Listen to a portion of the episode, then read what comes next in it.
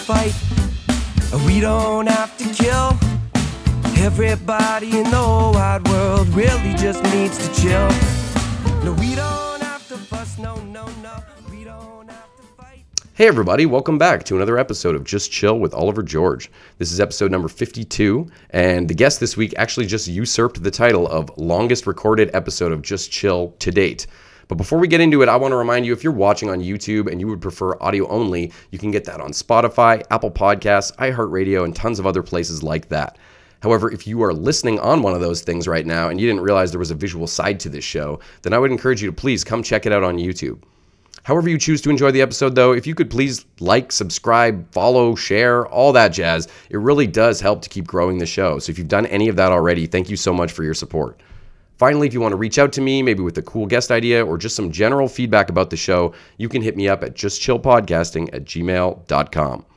Now, as I mentioned, this is now the longest episode of Just Chill to date. I believe it clocked in at around two hours and 45 minutes.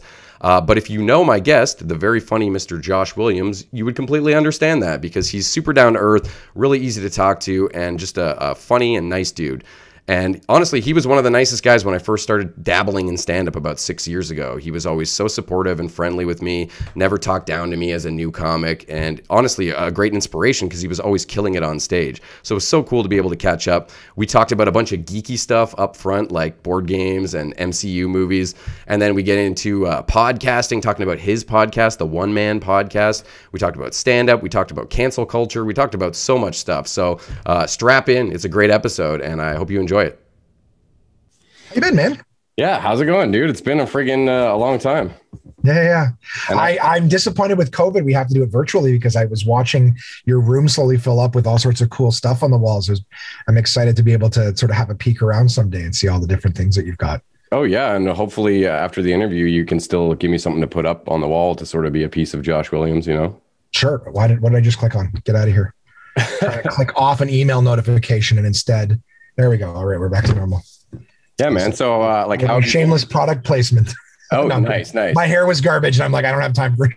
yeah, I had to put on the hat today. I finally reached that point again in in the COVID cycle of uh, past haircut, past being able to style my hair. Yeah, Yeah. it is what it is. You know. Trying to keep my- trying to keep my beard to a slightly manageable look as I go gray throughout it and in, in patches, half of it's gray on one side. Yeah, getting older, getting older.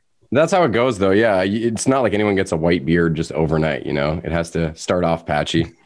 Yeah. Can't just go straight. Everybody seems to get the the one gray streak in their hair. It's always a gray streak. I don't have that. I'm getting the fucking Reed Richards on the side a lot too, which I don't mind at all. The Doctor Yeah. Strange kind of. That one works. Yeah, exactly. yeah, we should definitely talk comics because I know you're uh you're kind of a geek like me. I here's the thing. I like the Marvel movie stuff and I know some of the characters, but I, I I didn't really read the comics. I collected comics and never read them. So if you go comic stuff, there's only so far I'll be able to follow before it's you telling me stuff, which I'm fine with. But That's just- actually pretty interesting because that's similar to how I came up with comics. I had all the trading cards, and my brother would read the comics and he would sort of like regurgitate stuff to me, and then I'd watch the cartoon shows. But um, a lot of it's just been Wikipedia holes that I go down trying to sort of yeah, well, same, on. same. Who's that character in the new Marvel trailer? Look it up. What what is an Agatha Harkness or whatever her name Yeah, is? yeah. You know what I oh man, that was such a good. It's Agatha Harkness. Okay, who's that? Okay, she did all these things. Okay, now I know. But yeah, there's so much of it where I'm like, I didn't know anything about Black Panther. You know what I mean? Oh no. Yeah, see, I guess I know a little more then because I feel like uh, I'm one of the nerds who when I watch an MCU movie, I'm usually getting excited seeing something that I was already sort of aware of come to life and and that's really Yeah. always a fun experience. I knew about the Infinity Stones. So in 2012, when Thanos turned around, I was like, that's Thanos. Oh my God. Are they really going in that direction? Like, there's no way they can do the whole snap thing. Like, Yeah. I remember this was something funny that I share. I I post I photoshopped a picture.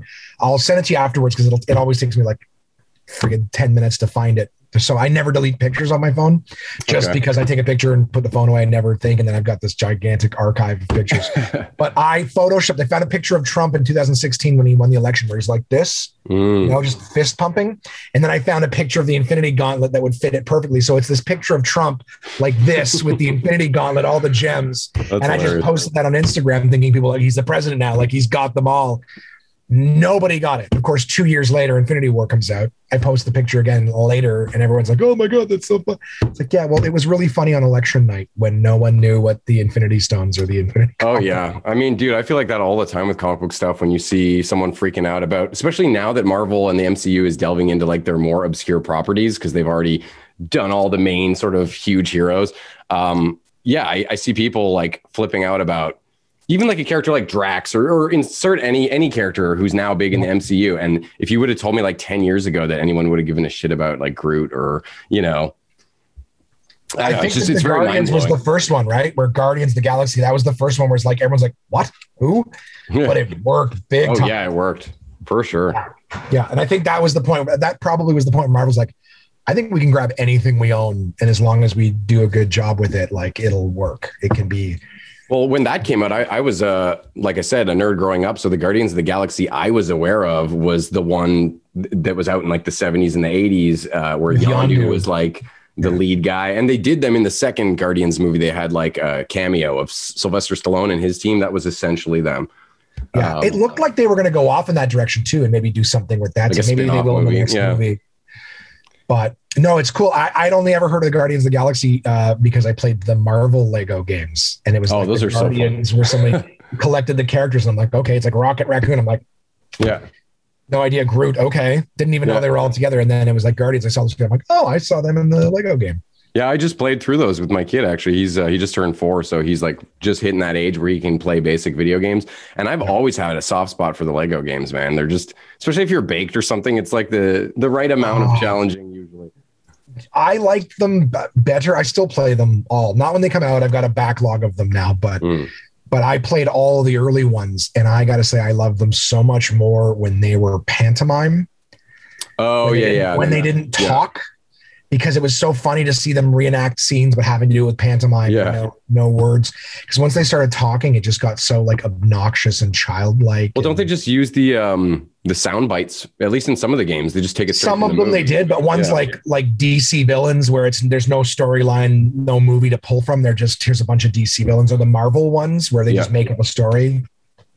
The voice acting is bad. The jokes are like you're you're you're looking at like the worst dad jokes.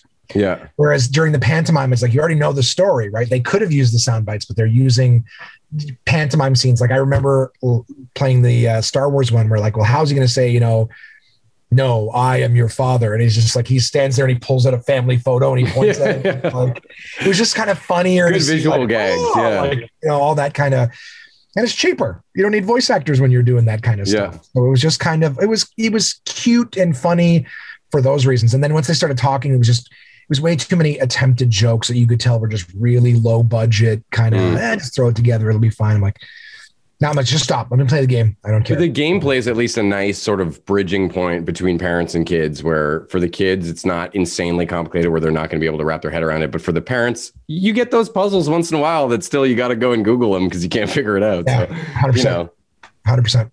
um, yeah, I guess another reason I was saying that I thought of you as a geek was just because I know you're into board games, which is a Yes. I, only a few comics I know are big into board games uh, to the level that I am, and Tim Riel and you, and maybe a couple others. I can't take again. Tim's Tim is next level. I can't take too much credit. Um, I, I do like board games. My biggest issue is I can't find anyone to to play them. I Especially when I now, first started- pandemic. Oh, Yeah. Oh, definitely with the pandemic. Like I'm I'm almost over board games because of the pandemic. Uh, But I've got like above this desk that I'm you know working on right now. I've probably got a good 50 board games there on top of my whiskey shelves. I've got a damn, bunch that's like more than me, man. But here's the thing: I've got, uh, yeah, I've got a ton. I just remembered inside the thing, I've got all the little small box games, or whatever. But I, I can't, uh, I can't find anyone to to play with. I've probably paid, played maybe twenty percent of the games that I own. Like I most think of that's them, pretty common in like the the board game enthusiast community. Uh, I hear like I see memes all the time on board game Facebook groups saying like, you know, along those lines of like, I don't care if I'm never going to play them. I just like owning them, and like, you know, it's it's something that I think a lot of people that happens to them with collections. You just you can't help it when you get into gaming. You start seeing a new Kickstarter every couple months, and you you forget you even backed some of them, and then they all start showing up in the mail. That's why we have a really strict system around our house of like, if it's not getting played, unless it has some real deep sentimental value, yeah, I'm gonna bring it and put it back on the market. And luckily, with board games, you can generally get like seventy percent at least of your value That's back good. as long as you took care of your shit. I sleeve most of my games. Sometimes I go above and beyond and like print out extra shit from Board Game Geek uh, at Staples. So you know, if there's a playmat or something, or, Yes. or or depending on the size of the instructions, uh, I used to take them to Staples and get them laminated. oh yeah, I've done that a few. So times. like because because I have you know I tried playing with the roommates. So my brother's big into board games. Like he's Tim level board games, and he would basically you know try this, try that. My friend Chris brought over to his house. There was like a very small period of time where I think like this would have been maybe three years ago, four years ago, where I, I went to a friend's house, another friend's house, and then my brother's house, and they were like, "Play a board game, play a board game, play a board game." I was like, "Okay." Shit. because to me board games were like snakes and ladders monopoly like like i guess they call them roll and move games right you roll you Yeah, move. that's like old school kids. yeah you're not controlling anything you're kind of just i'll just do okay pick up the next card okay i just do this like you don't really have any choice there's no strategy i guess Yeah, you're not because like, i just gotta do what the thing tells me to do you know what i mean Yeah. but i think someone had suggested um i think the first one we played was like pandemic I've or whatever. they're like, oh, that was a great, that was a lot of fun. And that was way different than a lot of board games. We got to pick and work together Mm. and stuff. I played Carcassonne and, and Ticket to Ride. And I was like, okay, there's like a little, don't love Ticket to Ride, but I see it's, it's stuff. Catan, that was the first one I played. That's a, a big one for a lot of people. I still never Yeah. got into Catan.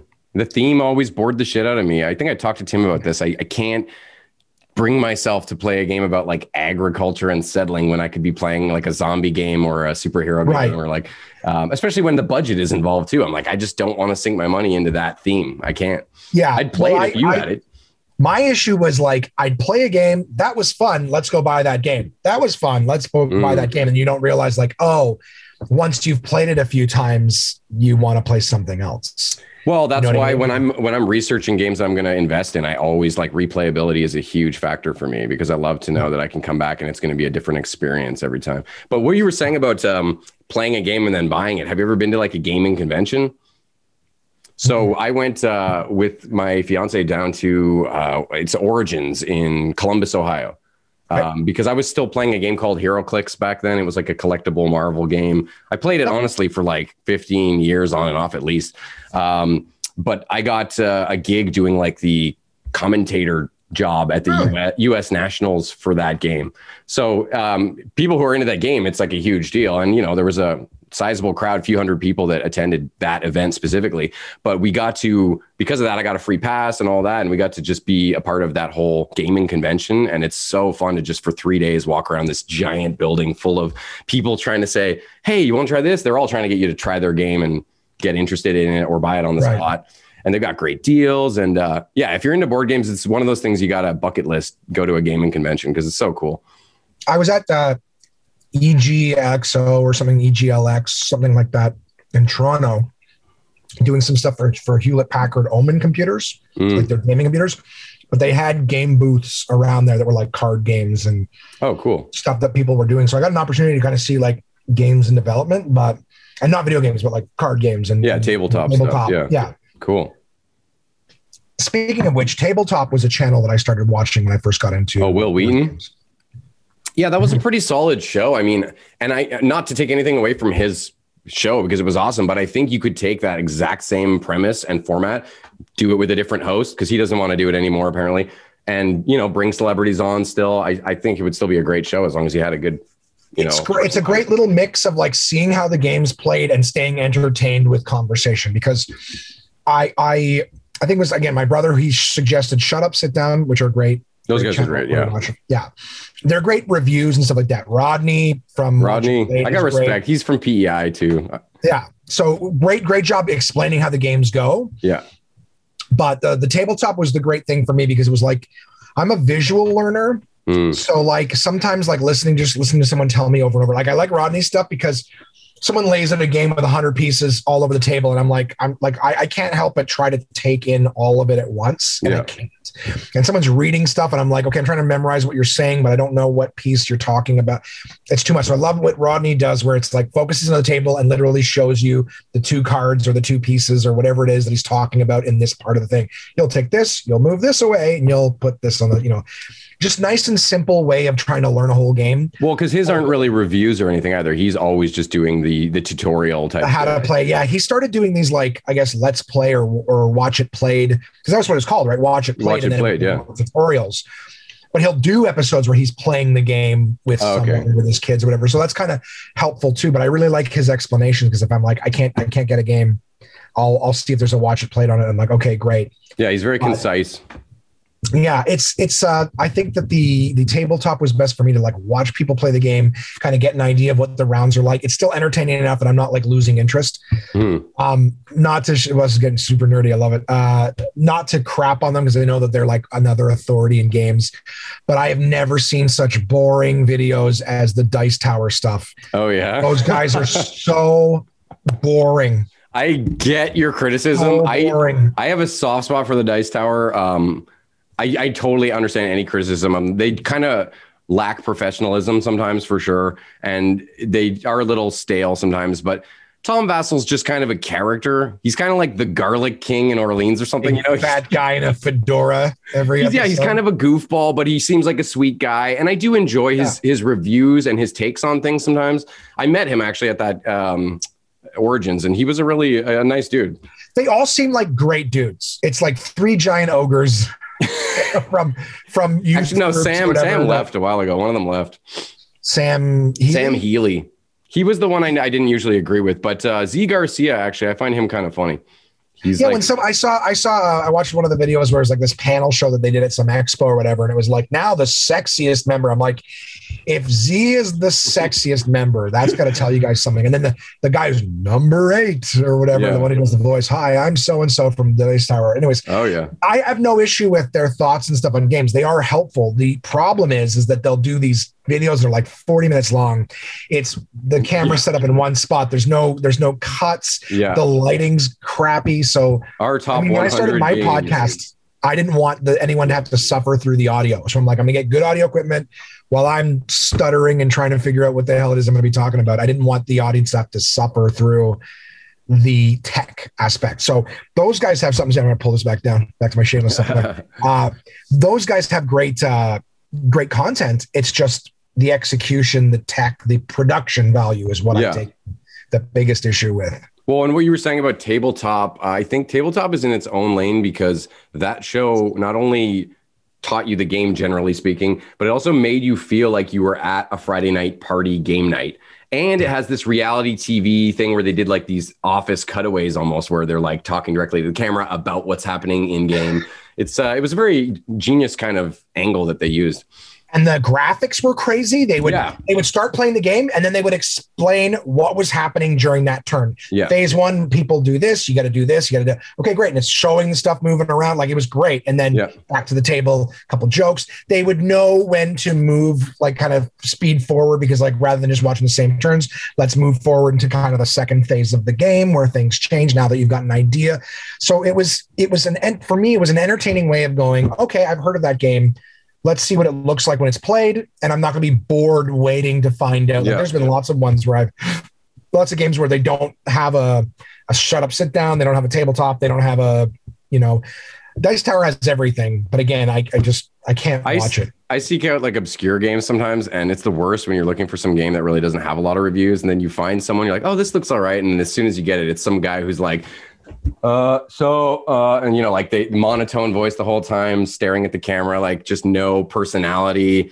Um, there's a lot of bad reviews out there for sure. yeah i like the game boy geek i think he used to be with the dice tower or something and then he had his own channel but Oh, I never heard of him. he he does a good job there's the, there's the odd one where like nobody else has the review but he's well spoken he's good production value or whatever but just not as big as some of the other ones Shut up and sit down. Those guys, I give mega bonus points to because they just put so much uh, creativity and theatrics into their videos. Like they must Yeah. do improv or something because they are. At least the one guy, Quinns, he's he's hilarious. Yeah, and he's uh I know that the one guy, the the the redheaded feller there, he's in Canada now. He left Oh, yeah? the UK. He's uh, my understanding is that he's in Canada now working on something. So he's not on the channel. I haven't watched, I don't think I've watched any of this stuff since the pandemic. So I'm like two years behind on some of these channels. But they were they were great in terms of just you know, it sounds so geeky playing the board games, but I like the social aspect of Same it. here. A lot of them are not, they're not hard.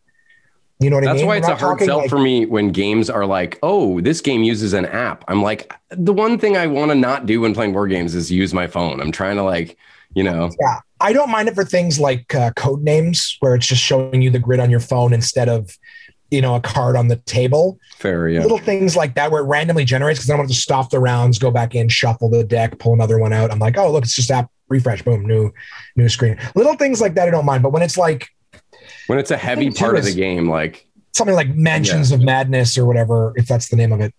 I know I've Uh, heard of that game. Yeah, it's it's one where like the entire thing is like taking place on your iPad while you're putting tiles down on the table. So it's there's a lot of moving parts in some of these games, and you have to have a group that's willing to learn a new game. I I don't do any of that Warhammer stuff. Or Oh no. sometimes the That's game's way complicated. Kind of, yeah. Yeah. And you're like, all right, guys, we're gonna meet back up every three days. It's like stuff like that can't happen during COVID. For me, I like uh, I like light games. Same here. Um, but I but I do like to get into something a little thematic. Like I'd totally be willing to play a game that took like three four hours for an evening. Okay, we're gonna play it. Like I've got stuff like Fury of Dracula, where it's you know a bunch yeah. of different vampire hunters trying to catch Dracula, and it's hidden movement. So whoever's Dracula, they're moving around. They're kind of keeping track of it. Nobody knows what's going on, but it's thematic. You're moving through Europe. You're you know moving on trains and boats, and you know there's it's I don't know. It's I like anything with a theme.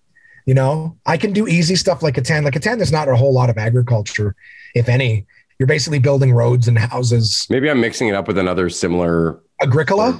settling game. Yeah. Maybe Yeah. that's it. Agriculture. Well, it was it was yeah. called Settlers of Catan originally. Now it's just Catan. Oh, but- There's a lot of there's a lot of great games, like some easy ones. Uh, I don't know uh, stuff like Dixit. Dixit's Yeah. a great game. You know, I've heard of that. Uh, stuff like it's honestly the the I think my brother explained it to me in the sense that the more choice that you have in a game kind of dictates how much fun it is. So when you're playing those ones like I described where you roll a dice and you move, I mean you could play a four player game of snakes and ladders by yourself. I don't agree with that statement completely because you can get games where you have too many choices that it can be overwhelming for a lot of players and you end up just like kind of staring at your options and like I don't even know what's the best thing to do, you know. You're right. That is fair. Two, like you get what is it? Uh, analysis paralysis. My There you go. Yeah, yeah. yeah. Where you're just like, okay, there's too much going on. But I just mean a game where, like, if your option is like, do you want to roll or do you want to pick up a card? It's kind of like, eh, it's not a lot of choice and still Yeah. random. Whereas like games where you can pick what it is that you want to do. You know what I mean? That's the big argument that I always hear, though, amongst gamers, and everyone seems to fall somewhere on the spectrum of how much randomness they like in their games. And obviously, like Candyland and stupid shit like that is like at the bottom of the barrel. But there's certain people, like my older brother, he would prefer a game where everything that happens in game is based on choices that you're making. There's no dice rolling, there's no flipping from the cards. You know, it's all just Yeah. tactical decision making. I like at least like a 25% you know, a couple dice chucking around or some element that even if your best laid plans are all ready to go, you might get fucked, you know? It's a slight equalizer too. If one person's very strategic and someone's not as much, that strategic person can flip over a bad card. The the not exactly. Yeah. It gives you a fighting So chance. I have no issue with the slight amount of random um you know randomization it's interesting to learn to the different technical terms for games like yeah. Like again someone's like oh it's a roll and move game i'm like i know i'm probably not really going to like it if someone's like oh it's social deduction i'm like okay i know we're going to be trying to figure out like a lot of the social deduction ones yeah um, worker placement engine building like that kind of stuff roll I'm like, okay is one now. There's dungeon crawlers. Yep.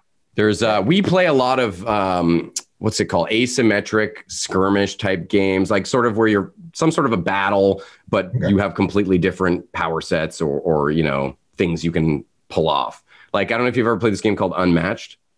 It's uh super super awesome. It's not expensive either. Like any one set will come with a couple characters usually. I think even the big boxes come with four characters and they're like 50 bucks. But um, it's super easy to just jump into. The attacking system is super like um, easy to comprehend. If for range, I've never seen range handled so beautifully. Where literally, if the person is standing in the same colored circle as you, then you can see them. And some color or some circles Okay. have half color, like they'll be half blue, half red. So, um, but it's it's like the coolest thing about it is fighting Sasquatch versus Bruce Lee. Or fighting Buffy the Vampire Slayer versus the Invisible Man. Like it's got What's really called? uh, unmatched. It has Jurassic Unmatched. Park. I think they're bringing uh, Marvel into it soon Oh too. no, that's usually what'll send me running is when a game starts to over license itself with. They've done that sort of since the beginning, on and off. Every second or third set will be some some IP, but um, honestly, it's still been really enjoyable. And with Marvel coming, I'm really happy they didn't pick like the Iron Mans and Captain America. They picked like Ghost Rider and Moon Knight and uh, Okay. Squirrel Girl and like some more kind of D-listers, which I I'm a little excited for. But um, before we stop Yeah. talking board games, because I feel like I could Sure. talk board games forever, and there's like no one's going to be watching this podcast at this point. I should edit it so this shit's at the end. But I want to show you uh, a piece from a new game that I got. Yeah, yeah, please. I'll edit this out. The whole uh, me walking. To- Oh yeah, no worries, no worries. I'm, uh, I'm trying to think of some of the ones I got. Like I started off with like the Codenames and things like that, and then I tried to bring something like Dead of Winter to the table because I live with Jason, Kamar, Simon. You know, Noreen's Noreen would come over, and it's just like I I tried too early to show them something with a little bit of you know substance to it, like like Dead of Winter. They all watched Walking Dead, so it's like we're just playing The Walking Dead. There's just different things to consider, and they were like, oh, it's way too complicated. Like Jason, I don't know. Have you played Dead of Winter? Uh, no, but I've I've researched it a lot because it did look pretty unique. Oh, it's great. And the, the idea is that it's got like a defector in it where like one person could be a betrayer, Mm. but there might not be a betrayer, just like The Walking Dead when you're watching the show. Is this person with us or are they What are their us? motives? We can Yeah. never really trust. We can never really trust whether or not they're on your side. And then, of course, the uh, Crossroads deck, which is just every turn you pull a card, and then if the the you know situation on the card happens, you stop everything, and then you've got this like choose your own adventure aspect to it. Mm. Um, Very narrative. Yeah, Uh, but, they, but when they play, they're like, well, let's play without a defect. Let's play without a betrayer. I'm like, well, that doesn't make sense. Yeah, let's play without. Okay, well, we got the crossword. Well, let's just play without the crossword cards. I'm like, well, you're you want to sample this game, but you're taking You're the two best things out of it. and then you're gonna try to give it a fair review. That's like, let's watch this Marvel movie, but don't put a bad guy in it.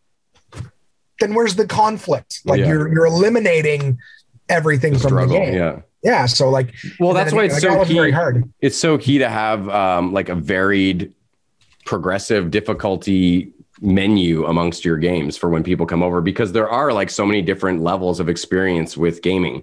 And some people you know i'm going to show them king of tokyo or something that i can play with my kids but if i know you're a gamer and you're coming over then i might break out something a little meatier. But honestly my collection's not that meaty like as far as rules complexity. We like games we can play when we're having adult friends over and getting drunk. Like i don't know. I find the biggest hurdle is trying to get someone to be open minded to learn something new. And and it's like, so guys, there's like two rules. I'm like, it's super. Yeah, I don't feel like learning it. It's too, it's too complicated. You haven't even heard it yet. It's But not if you can twist their arm and succeed in getting them on board, they're usually like, "Oh, let's play again." Yeah, yeah, oh yeah, that was awesome. You know, and then they go and buy it next week. Um, Machi anyways, yeah, I just yeah, yeah, I got um, finally a game that I, I backed on Kickstarter like three years ago. Um, part of that's the pandemic. Part of it's just the company was kind of you know screwing up on a few things. But the thing they didn't screw up on was the miniatures. These are the game pieces. Okay, look at this. Oh wow. It's a Street Fighter game, obviously. Yeah, yeah. look, look at Really? here. The Yoga Flame coming out. That came like that. Oh yeah, yeah. These are all Was that like a big tier upgrade, or, or that was just Um, it, no, the, the game pretty much from the get go, they pitched it as like we want to create the most aesthetically beautiful game. Obviously, they wanted to have a good engine behind it, and thankfully, I can report that it is a fun game. Um, but yeah, they were like, we're going to make the best looking miniatures that you can ever get, pre painted with like. We're gonna go back and forth with the factory until we get the eyes perfect. some of those look like clear plastic on them. Yeah, they've all got some sort of energy effect for the most part. I think there's like two out of the 36 guys that I have that don't have energy Did they all 36 come with the game? Uh, no, the I think the base box had like six, and then there was a boss expansion with a couple more. But I got every stretch or not stretch goal, but every add-on that I could, I bought just because I was. I'm kind of that gamer. I'm all in. If I'm gonna oh, buy, Oh, I'm the game- same way. I own everything that I can get for Scythe. I've played Yeah. it zero times. Oh, shit. I have four I try to play them. expansions. I have four expansions. I have metal coins and bullshit little, but like, I've probably sunk over a thousand dollars into a game I've never played. But at least you can sell it still if you've got all that stuff. Let's hope so. Yeah. Uh, box inserts for it. I've got the the wooden broken token box inserts Yeah, and the legendary ball. It fits. The, and you're just like throwing. My, I'm like, I'm like, well, this this looks nice. That would be really fun when I get to play. See, that's like a fool me once kind of thing. I, I'm sure I've done that in the past, but I've really gotten a lot more specific when I'm buying games about like how often am I really going to play this? How much storage space is it going to take up? How much does it cost? Like, there's a lot of uh, variables that go into the decision nowadays. 100. percent I I I've taken a big step back from my board game purchasing because I'm like I said, I, I I can't play the ones that I have. You know, I keep looking for something that that my roommates will play, and they like a lot of the ones, but I'm just like, guys, let's let's play. Like all they want to play is Codenames, and I'm Oh, like, really? I'm like, So you got to keep trying new ones for sure. Yeah. yeah there's other games like you know and i'm like i'm i'm buying them you don't have to pay for them you just have to sit down and let me show you a new game like there's everything i've shown you you've liked that first dead of winter like i have to fight to show them anything new because they just remember that first time where i brought something complicated to the table everything else I I've know, shown them, right? Yeah. Bad, like, everything else i've shown them oh, yeah. liked. Bad first impression. You can turn people off from games that they would probably love if they just got through it. yeah Yeah. i keep saying i'm sorry i thought you guys were smart enough to get the first one i'm sorry i'm sorry i get it i get it A little bit of reverse There's your price game there. Yeah. a little passive Um, on my part Shit, man. Well, um, there's definitely a lot I want to talk to you about that's not board game related. Hopefully, some people are still uh, tuned in. But um, I, I well if you want to cut this and put it at the end i'm yeah, maybe I'll, I'll flip it around and do a little uh, explanation there. I'm also not on a time frame, so please take as long as you want. I know I know you work this evening, but don't feel Yeah, I um, work overnight at like 11, so I mean, I'm good, Okay. man. I'm pretty But flexible. just for what it's worth, please don't feel like you gotta cut it short or anything like that. Like whatever you want to talk about, I'm I'm good with. Right on, man. No, I love just shooting the shit too, though. Um, okay, well, let's talk about just how we met, I guess, which was through comedy. Um, but I was just going to say that when I met you, because I kind of just jumped into comedy, I tried it, won an open mic night at um, open mic night, excuse me, at Yuk Yuk's, and it went fairly well. I kind of loaded the audience with a few of my friends in the front row, so maybe that boosted As, my as a lot of us do. Yeah. Yeah, but right after that, I was like, okay, I'm good to go. Now I can join the competitions, and and those went really well too. So I got like a bit, um, I wouldn't say cocky because I wasn't being a dick to anybody, but um, I was really excited and really over the top. I'm sure when I'm talking about comedy to people like you, and you were always really, uh, just really nice guy. You were never condescending. You were never like. Um, snobby because you had been in the game longer or any of that you were always Yeah. just willing to have a chat and yeah you shake your head but a lot of people do kind of act like that to the newbies you know Treat people the way you want to be treated, right? We're all. Either way. I'm still. Uh, where am I on the ladder? I'm nowhere. You know, nobody. yeah, but when you're a complete noob and you go to any comedy show, you don't know who's been on stage how many times, so you just kind of assume everybody has more experience than you, which they probably do. maybe I don't know. I think everybody has has experiences that they can teach somebody else. True. I I always liked your enthusiasm. I I was worried for you because I know when you started off you were so enthusiastic and I'm I'm not the kind of person that would want to step on anybody's enthusiasm. In fact, you need it in this business because it will get bashed out of you. So the more Yeah, but I was have- like a Disney character or something at the beginning. no, no, but the more no, but the more you have front loaded, the more you'll be able to keep going because the business does kind of kick it out of you yeah. after a while. Like it, it is a grind and it's it's I don't know, like anything else, these politics, and it's not like you learn over time that it's sometimes it's not how funny you are in this business that that gets you forward. Um, and my position as someone running like an open mic or whatever, like I, it's funny. Like I always wanted everyone to win. I realize that this business is not designed that way. Yeah. But I'm like, I, I always want everyone to do well. I always want everyone to win. Like there's there are people in this business that will, I don't want to say sabotage you, but like maybe the advice they're giving you isn't the greatest. Yeah. You know, guys Well, always a lot of like, petty, man, petty people for sure. yeah, unfortunately, but it's just it's one of those things where people would be like, "Hey, man, can you watch my set?" And and I'm like, I can, but who am I to tell you what? Like, I would always try to tell people, like, go, listen to the audience. They're laughing. You're doing it right. Like, don't worry about Yeah. what I, because I, I can't make them laugh all the time. The the two pieces of advice I've always given to people starting off in stand up is like, number one, like whenever someone offers you advice, I go, just listen politely, take what makes sense to you, disregard the rest Mhm. Uh, politely. Like, not like, I don't agree with that. Like, just Yeah. whatever they say, smile, nod, thank you for your time, whatever it is. And then just if it makes sense you, cool. But keep in mind too that that any advice you take is just going to make you more like that comic, and all the best comics blaze their own trail. Yeah. you know what I mean? So I always tell people like you can take advice, sure, and but don't just take it and implement it because somebody gave it to you. Because you can see two great comics that will give you 100% conflicting advice on the same thing. They're both successful with it. So like, I think um, when I first first tried stand up, I was so wanting it to be different from all the other bullshit jobs I had had. Not that I was uh, planning on getting make, getting paid or making money off of it, but just like something that I could do just for the fun of it. And at the beginning, it really, really was. And mm-hmm. then I felt like almost instantly I met people who didn't like that that was the amount of respect or or whatever. That was the amount i was willing to put into it was i'm doing this to have fun with it. And other people would be like oh well you don't deserve to be here because real guys like me are grinding and we got the real passion. And you, you meet guys like that and it's very off-putting when you're just trying to be like you know let's just go like you said make some people laugh. Why does it have to be yeah. more complicated than that? I personally have a position on that. Um and I've, I've said this, I think, on my podcast and other interviews. I don't have a problem with somebody who's just wants to have fun you don't have to to make it a business it doesn't have to be your life your passion um, but my position on it is this is that like there is a finite amount of stage time it's like if you want to go um, I don't know, bake bread. You're just your your passion is baking. Well, your baking bread at home isn't stopping anyone else from baking bread at home. Mm. Um, whereas on stage, there's only so many stages, so many spots.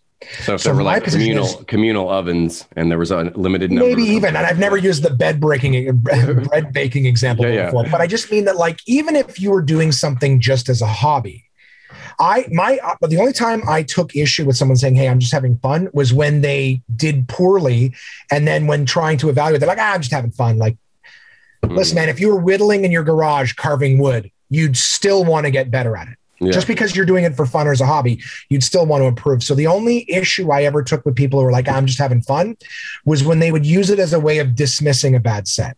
Yeah. And I'm like, all I was thinking was, look, you are taking stage time, whether it's going to be professional or not, at least try to make it better.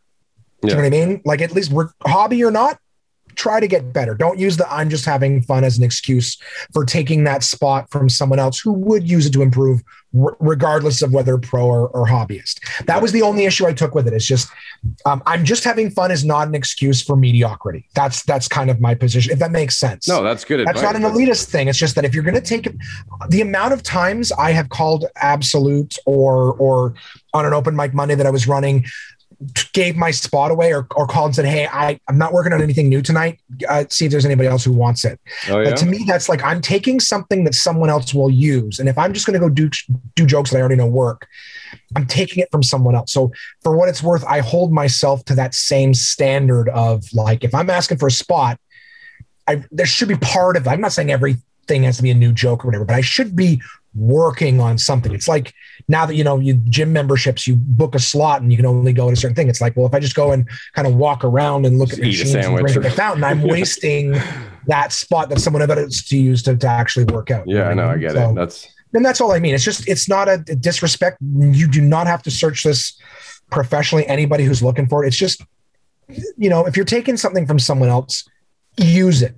You know what I mean? Yeah anyways. No, I totally I get that. It's a certain like level of respect for the art form in itself and for the community. And for yourself. I, I think a lot of people too would have just used that whole, ah, I'm just having fun. Like I said, as, as dismissing a poor set. It's like, it's okay that you're just having fun, but you should still get better. Yeah. You know what I mean? You're not cooking professionally at dinner time, but you don't want to make a meal that's shit and go, ah, not getting paid for this. You know what I mean? Like you still, if you're doing something, do it with excellence, regardless of the outcome, because all the best businesses, even if you were doing something professionally, you don't focus on, oh, I want to make money.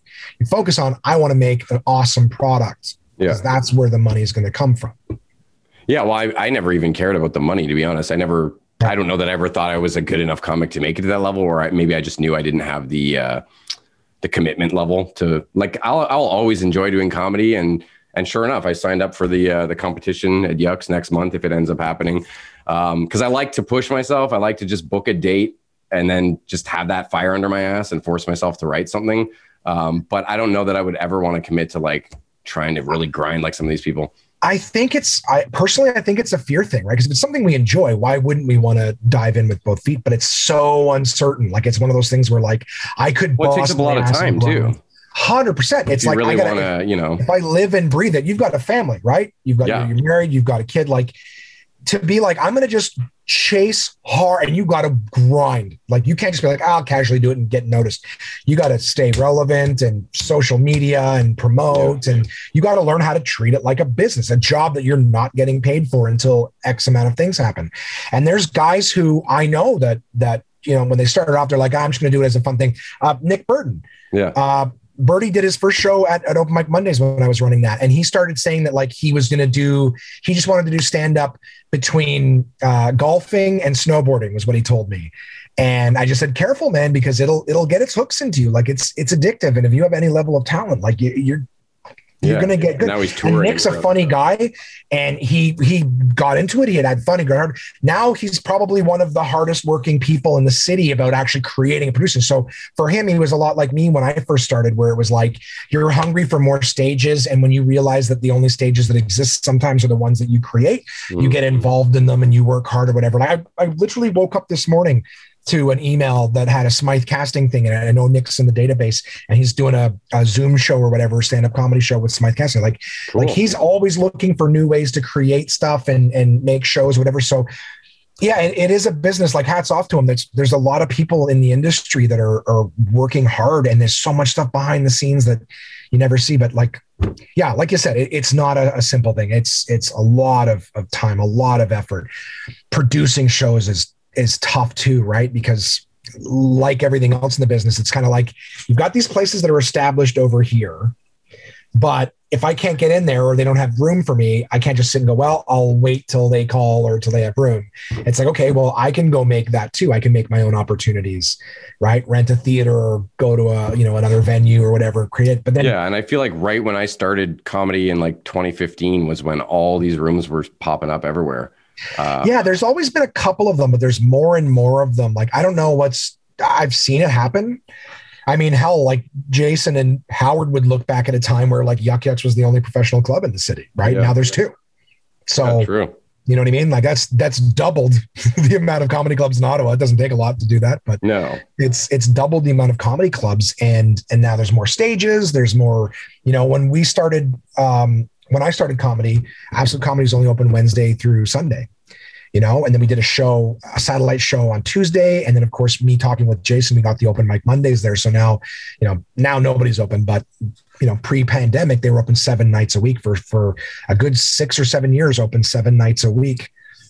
Maybe even longer. Geez it's been a long time. I think longer than that maybe eight or nine years seven days a week. But i don't know it's, it's good to see more opportunities and it's nice to see the young the young comics who are hungry going to find other venues to start shows and building you know well, it's almost and- better. I feel like to work out your shit, or especially if you're just starting out, to do those smaller bars and stuff, just because it's a little bit of a stepping stone. You don't have to just go straight. I mean, maybe there's some something good to take away from just going up on the big stage, but uh, I don't know. It seems nicer to just work out your stuff with the smaller crowds, I guess. It's an option. I don't know. I've I've had a lot of podcasts where I said this. I I um I respectfully disagree with the the smaller ones being the option. This is the argument that I make. Short version is if doing those small rooms were the ones that made you better, then when Chris Rock and Dave Attell and all those guys go out to work on a new bit, they'd be going to a little bullshit open mic if it really was better for working a new material. They they go to the comedy clubs because that's the best place to, to do yeah. comedy. That's and the only reason I say that is it's the thing with the small rooms is they're available. Do you know what I mean? So when you're Well, new, I was going from the angle of like if you're someone who's not like a really regular comedian, maybe you're just starting out, or maybe you're someone who's like me, who you kind of go back and forth and get really into it for a while, and then you take a hiatus, whatever. It's uh, less pressure a little bit to be like, Yes. oh well, there's 12 people here. I could do really well, and it'll still be a, a confidence builder, and I'll probably get some laughs. But if I do really badly, it doesn't seem like you did as badly because you're like, well, there was only 12 people here, you know. Well, if you were a chef and you wanted to know if your meal was good, would you give it to someone with a discerning palate at a restaurant or would you give it to a homeless guy? Because that homeless guy is going to be really happy to get it and he's going to tell you everything you want to hear. True. His expectations were very low. But yeah. if you want to be a good chef, you don't just feed it to, and I don't know if this get me shit. I'm not making fun of the homeless, but I'm saying that somebody who is just, I'll just take whatever I can get. But if I was just starting cooking, I would probably rather start with the homeless guy to work my way up. really? Well, maybe because I, if I just go straight into the the refined palate, then and then get dismissed as like, oh yeah, they didn't like it at all, then I might But I'm take saying you're doing it for the feedback, right? Like you're doing your joke to see if it's funny. So I'm saying that if you're if you're giving a starving person food, I would have a really hard time expecting the feedback to be honest and and constructive when it's No, just like, I was "Oh, gonna say oh, that, that- was so good. That was so no, no, so I'm good." saying the opposite. That So if I gave my first meal I ever cooked to some friggin' cordon bleu chef, they would probably think it was shit, and it might be really like heartbreaking and discouraging. Is all I'm saying is that like. If you work your way up, like, oh yeah, it was kind of funny at, at this little place or this little place, and then you finally go do the bigger room, and maybe you don't, you just kind of do lukewarm. You're gonna not get so hurt from that because you can still remember some of those earlier times where you got a couple laughs, and I don't know. I, I think it's I definitely know what you're saying. I guess maybe maybe the food thing is a is a bad Yeah. example, but but I know Yeah, it's a food the- analogy again. First with the, the, issue bread. that I've I found, and again, this is this is from working like booking a lot of guys who are like, oh, I'm killing on the open mic scene, right? Like I'd have a lot of guys come to me who are like doing well with the homeless, right? Feeding them. They're like, I'm the best cook ever. Everyone loves my food. Why aren't you putting me on your stage? Because I'm the best cook. And I'm like,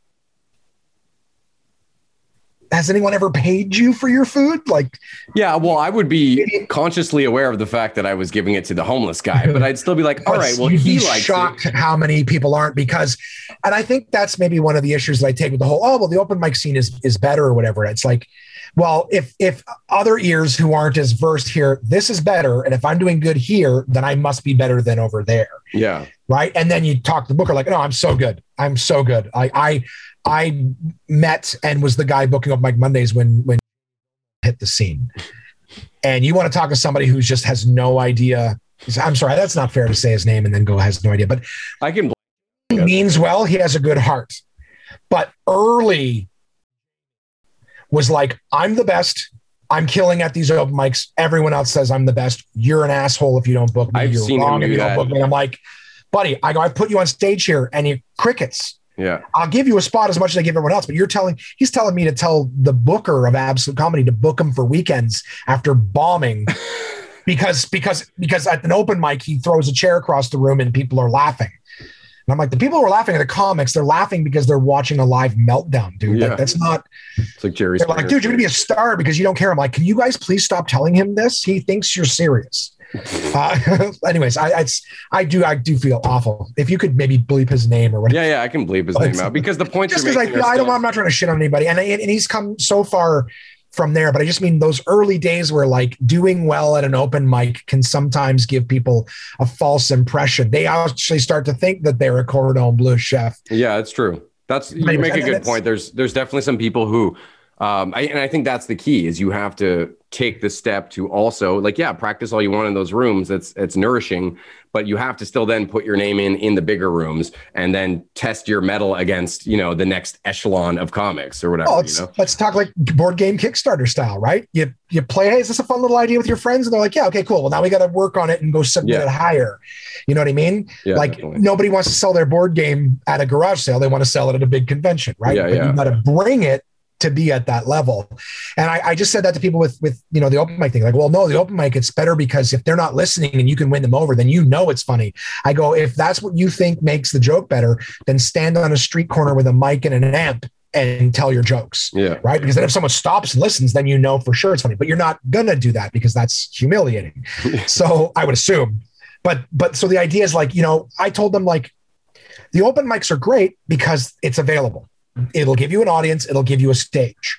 But when people are like, but then people start to think, well, I can't get on over here.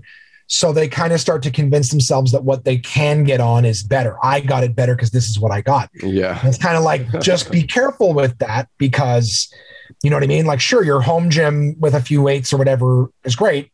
The big gym's got what you need. You know what I mean? You might Take it to the actually learn that there's a Yeah. whole lot you can't do, and it's going to focus on what to strengthen. I don't know why, as a fat man, I keep using the gym as a as an example. You've used gym and food because you brought up a bread thing earlier. It's one or the other. I don't know, it's because everyone became a a, a, bread a, a baker during the pandemic.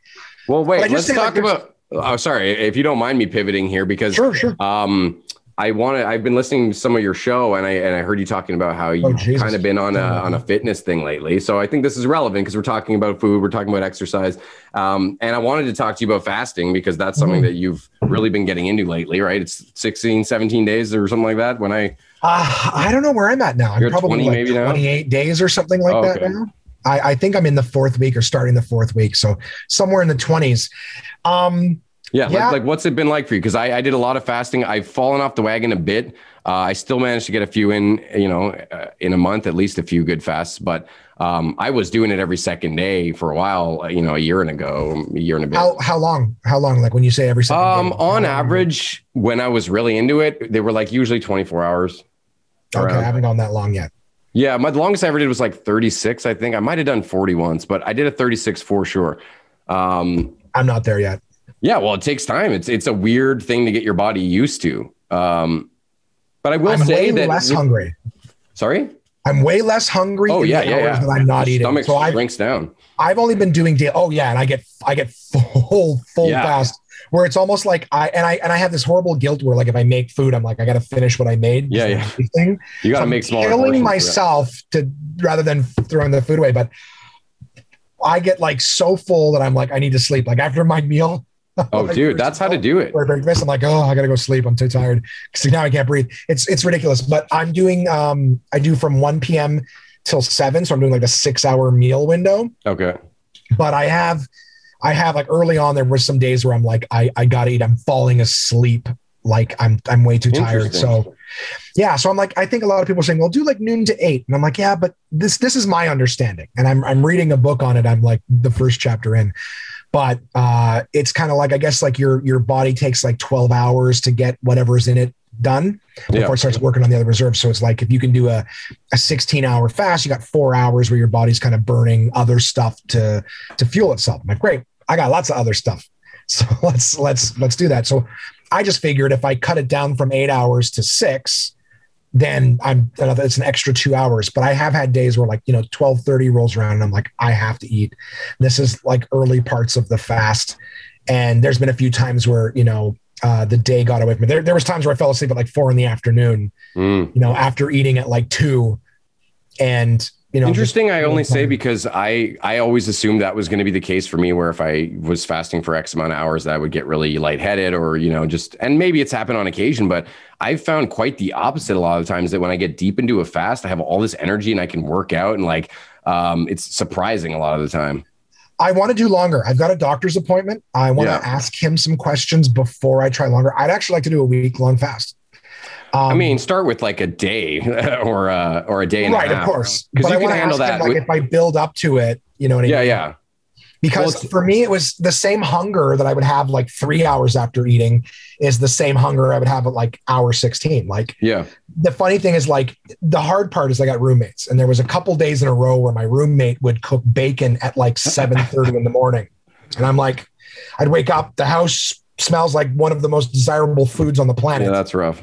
And I'm like, well, I can eat in six, seven hours. So. I'll just smell this.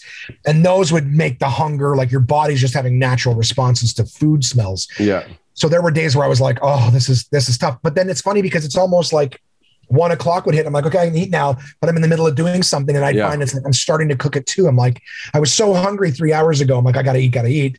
That's Two it. more hours. And then it's like this time and I, I'm not even paying attention, right? Like I could I could actually dude and it, i find with the longer ones that i've done that only continues to be true like anytime i'm doing 22 hours 24 hours i find i get to that point and i'm like oh i can eat now this was the goal i set for myself and i'm like i could go like six more hours right now like it just becomes uh, a non I don't know, a Non-issue. non-issue. Yeah, Yeah. your body just kind of Yeah. goes like, "Oh, this is what we're doing." And I've heard that, like you're talking about doing a week. I've actually heard that um, obviously, you have to stay hydrated when you're doing those lengthier ones. People say you want to get electrolyte uh, electrolytes Mhm. in your water. There's stuff you can buy, I believe, um, to really get the stuff your body does need. Um, But I've heard that after three or four days, apparently your organs start to like repair themselves and shit because they're finally not doing other stuff, especially your Well, liver. there's there's uh, the growth hormone. The growth hormone starts to to get processing again in your body, giving you things you need to heal. Like the book that I'm reading, like I said, I, I the longest forward in any or introduction I've ever read in a book. Was like 30 pages long. And it's like chapter one, I'm like, oh fuck, I thought we were you ever watch a movie and like 15 minutes in the fucking title comes up, you're like, oh fuck, I thought Yeah, we all the old already. movies Like, used to be like that. yeah, I guess. Yeah. I hate But, oh Yeah, like you're waves into it and you're like, oh shit, I completely forgot. Um or like 10 minutes into an episode of The Walking Dead, and all of a sudden the intro music plays. You're like, oh, I, Yeah. we didn't need this. Like, you, you got me. I'm in it. Yeah. Um, but uh, yeah, I, I just I was reading and it's like yeah, growth hormones come back. They were talking about the the uh, uh, insulin levels, where it's just like if you're constantly putting stuff in your body, your body's constantly creating insulin. And they were saying how like the issue with diabetes is that like your body's creating a bunch of insulin, and it becomes insulin resistant. So the whole idea, and you work in the medical field, right? Yeah. So it's talking about how your body becomes insulin resistant, and so the insulin it's making isn't isn't en- enough to give it what it needs because it's resisting it. So hmm. the cure for or the, the treatment for diabetes is is injecting yourself with more insulin. I need more insulin. Becomes more insulin resistant. Your body starts to make more insulin to try to Oh, you know what I mean, and injecting more. So it's just you, you're, you're, it becomes an insulin festival, and your body can't handle it. So the whole idea is like you back off the food, and your body's insulin levels will back off. Like the cure Naturally, yeah. To diabetes naturally is to to back off all that extra shit that your system is kicking in, you know, and that you're putting in trying to to overdo it so that it stops being tolerant. I was It's, going to um, ask you actually because you mentioned bacon, and I already knew this from something else I saw online. But um, you do eat meat, yes? Is that something you've uh, toyed with the idea of going vegan or vegetarian? hundred percent Yeah. several times, and and predominantly for ethical reasons. nice. I mean, I don't eat. Uh, I eat fish sometimes, but I haven't eaten chicken or beef or any of that in like a decade. So I'm kind of. Oh, really? Okay. Oh yeah, yeah. I don't. That's uh, pescatarian, right? They call that. Pescatarian, yeah. And the fish thing is kind of only the last few years. I kind of was just like, oh, it's so hard to get protein when you're trying to work out and get some muscle gain, which is not a huge thing for me, but um, I don't know. Watch Seaspiracy. That'll get you off the fish. Oh want. yeah, it's probably full of plastic and shit. Yeah. Well, it's Oh, fish is yeah. also very good It's for your uh, your skin too. That's another thing. When I get like acne, which doesn't happen that often, um, that was one of the first things I found online. Eat some salmon and it clears right up, and you know, something about the fish oils. Watch the documentary. You'll stop eating. Everyone fish. says that. I mean, even my my ex wife and her husband, they're going plant free now apparently, which I couldn't believe because when I was going vegetarian, they were Plant free? Uh, or sorry, not plant free, meat free. Sorry, plant based. Um, Oh, plant plant-free. based. I must have misunderstood. There are people doing that shit where they only like plant free. Holy Christ!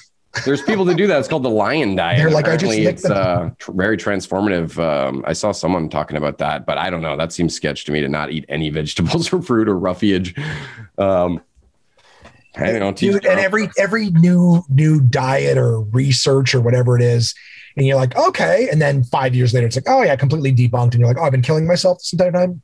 Fasting makes sense though because uh, it makes sense just from a standpoint of like this is what humans had to do back in the day. Um, was eat in like when you could get it and then probably not eat for a long period of time again. And if you really want to, this is probably why I went back to eating fish. The other things I read would say, what else would humans do when they would finally get food? Probably ingest a lot of protein, some natural fats. You get berries here and there, but like, you know, I, so you do need protein. I just I find it so hard to get when you're sticking to vegetables only. And now they've got all these Beyond burgers and that kind of shit. But um, I don't know. I guess they're not bad. But when I had one, it actually bummed me out because it was like too much like a real burger that I felt like I was eating meat. And then I was like, it still gave me the same uh, sort of ethical or, or like it's a mental thing for me. I don't know. When I eat like a bloody steak or something, I just feel fucking weird. Like, Yeah, and, and no shame to those that do. I'm not that kind of, no, no, of course, you course. know, um, dude, it's like all of us. Like the amount of people who will be like, I just learned this, and you should know. It's like you're gonna give me shit for something just you learned something out. yesterday. yeah, yeah. You know what I mean? Like, like it's just people learn at their own at their own pace. Like for myself, dude, I'm almost 40. I'm still just slightly over 300 pounds. I would love to to get in shape. Cut the meat, man. I'm only saying that because um, when I was married, and granted, I was not an active dude. I have a pretty like active fitness regimen or whatever now. But um, when I was married, I was in my 20s, so I should have had a better metabolism, and I just didn't exercise, and I totally lost my train of thought. God damn it, man. No, no. You- you well, that's that- another thing fasting will do is apparently it'll it'll boost your memory. Yeah, I totally lost my train of thought. It's going to drive me bonkers. eating meat. You're like, get off the meat. Oh, That's where get off at. the meat. Yes, yes, of course. Um, it's that I weighed like, I don't know, 30 pounds more than I do back then. And one of the things I honestly think helped me lose weight was quitting meat because partially just because it cuts out so many um, like fast food joints and so many things are no longer on your available menu that you got to be a lot more creative if you want to eat unhealthy, you know? Absolutely. And, uh, and, and like I said, just even for ethical reasons, like I have a fear of death. So I'm like, so why would I kill a cow? I'm going to cause, I'm going to cause the thing I fear the most to another innocent thing. To kill the cow. Now we're going to go make a baconator that I'll consume, which will kill me faster. I'm like, what? what Yeah. it's a big death You know what I mean? yeah. Like it's just death, and then but let's yeah, you die, and me die with your grease, and like Man, the other just, day, uh, uh, YouTube uh, just prompted like a video came up. I don't know why it was in my feed for shit I should watch, but it was literally a video of a guy going around his farm or whatever and just shooting the cows with some sort of a thing. It wasn't a gun, but it was like a baton that the tube, and it's and what it has is a pin in it, it was so, So it's like- fucked up. he's Like got I a canister, right? a canister with them. Uh, you can't see. This was like point of view. It was like a fucking Okay, video okay. game almost, and it was so disturbing, man. I shut it off It after. just looks like a it like looks like a, the end of a of a uh, what do you call it? Bench press thing, right? Kind of, yeah, just like a straight little Yeah, so it's got a pin in it, and uh, on the other end, there's actually like a hose and, and like a air pressure canister. Mm. And what it does is it you put it on the cow's head, and then that pin fires into its brain, and and He and was doing it from a couple feet away though. He was just Okay, walking up and Then he was going- then he was shooting them with a sniper rifle or something. Yeah, I don't know. It, it didn't make a loud noise. It was just like a little chick, like kind of a clicking noise or something. And then the cow would drop. Its legs would just give out before the thing even went off. Practically, it was Yeah. very disturbing. Did you see No Country for Old Men? Yes, yeah, yeah. So you remember the beginning of the movie where he puts that thing on the guy's head, and Yeah. he just drops. That's the that's the cow. That Javier Bardem. Yeah, Yeah, was that's what they used to kill cows because apparently it's more humane. Well, it like- did look very painless and quick. The couple ones that I actually watched before I shut it off, it was yeah, it looked. I guess you can, but is killing anything humane re- realistically? You know, Well, that's exactly it too, right? There's people like, oh, dude, and Cowspiracy is another. There's two two movies on Netflix right now which I found fascinating, and they're horribly depressing. yeah. Uh, Cowspiracy and Seaspiracy, and basically the Coles Notes version of both of those is that the biggest thing that's killing the planet is is the food industry of each. So the fishing industry is destroying the ocean. It's not plastic straws. It's not microplastic. The fishing industry is destroying the ocean, and the cattle, you know, livestock industry is destroying the land. And so, like us eating meat and us eating fish is killing the planet. Don't the cows fuck up the ozone layer with their farts or something too? constant methane. In fact, the amount of food that it takes to feed a cow, uh, if you gave that same amount of food, like the grains and everything like that, to feed people and water, don't get me Yeah. the amount of water is insane. But if you gave that water and fe- feed to, to human beings, you could you could feed more people than that one cow. It's crazy too, because if we're at a point where you have Beyond Burger and stuff like that, where even some meat eaters say, like, yeah, it tastes fucking good, you know, um, how long until human society maybe possibly evolves to a point where we're just like, hey, you want a burger? Eat this thing that tastes like a burger, but didn't come from him killing a thing that Look at the our planet. horse shit that we're dealing with now in regular, you know, North American or, or first world conversations where this particular word and like the, the, the people that are going to extents to take issue with nothing. Uh, What, like cancel most you mean? Sure. But the most recent one I heard was a woman got upset because she took issue with playing cards. Why does the king have more value? Oh, I heard. I didn't hear it as someone took issue. I heard it as just some girl was like, "Oh, this would be cool if we had like a female-driven deck of cards. It would still functionally be." the well this particular person uh, was she she found the problem she created the problem and then she sells the solution she has a deck of cards where instead of jack queen king it's uh you know bronze silver gold Oh, I saw one where I thought it was reversed. It was queen. They were all female, I think. I can't remember. Maybe I'm screwing that up. yeah and that's not i mean Or they were again, unisex or something like that. sure unisex is fine but if it's all females then that's not that's not progress that's that's now you're excluding someone else Yeah, that's also- interesting. That's it's also historical characters like do we want to go back and pretend history didn't happen those who Yeah.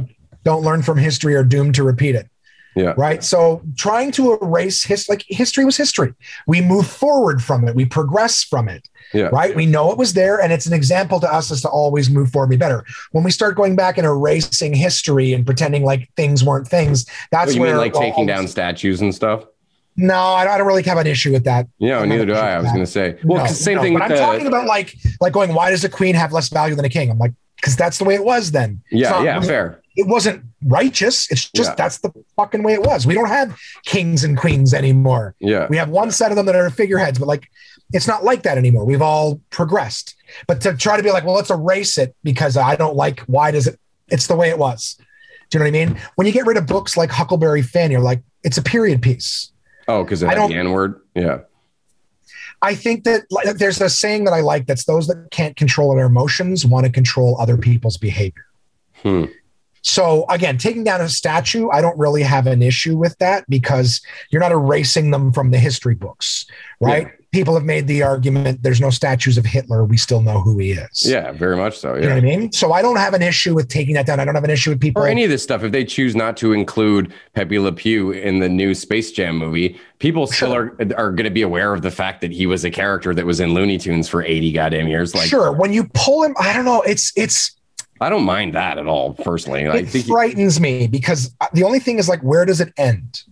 Well, they And they recast they recast Dr. Hibbert's voice with a black man, and they're doing the same with Apu. So that's another thing I hear people arguing all the time is like, you're not going to be able to to take away the white guy's voice that did Dr. Hibbert from the other 30 seasons that people are going to be watching on Disney Plus. Or or are they? Or are they? oh, they'll retcon and go back and like re-record the lines. Maybe. George Lucas George Lucas could go back 30 years and, and put a True, of true. shit I didn't in, even think of that. in yeah. Star Wars. and I don't know But that I that's, would but give that's what I'm saying either. is that like to to to go, yes, when these episodes came out or when this show was made, this was how they did it. It wasn't was as progressive yeah. as it is now.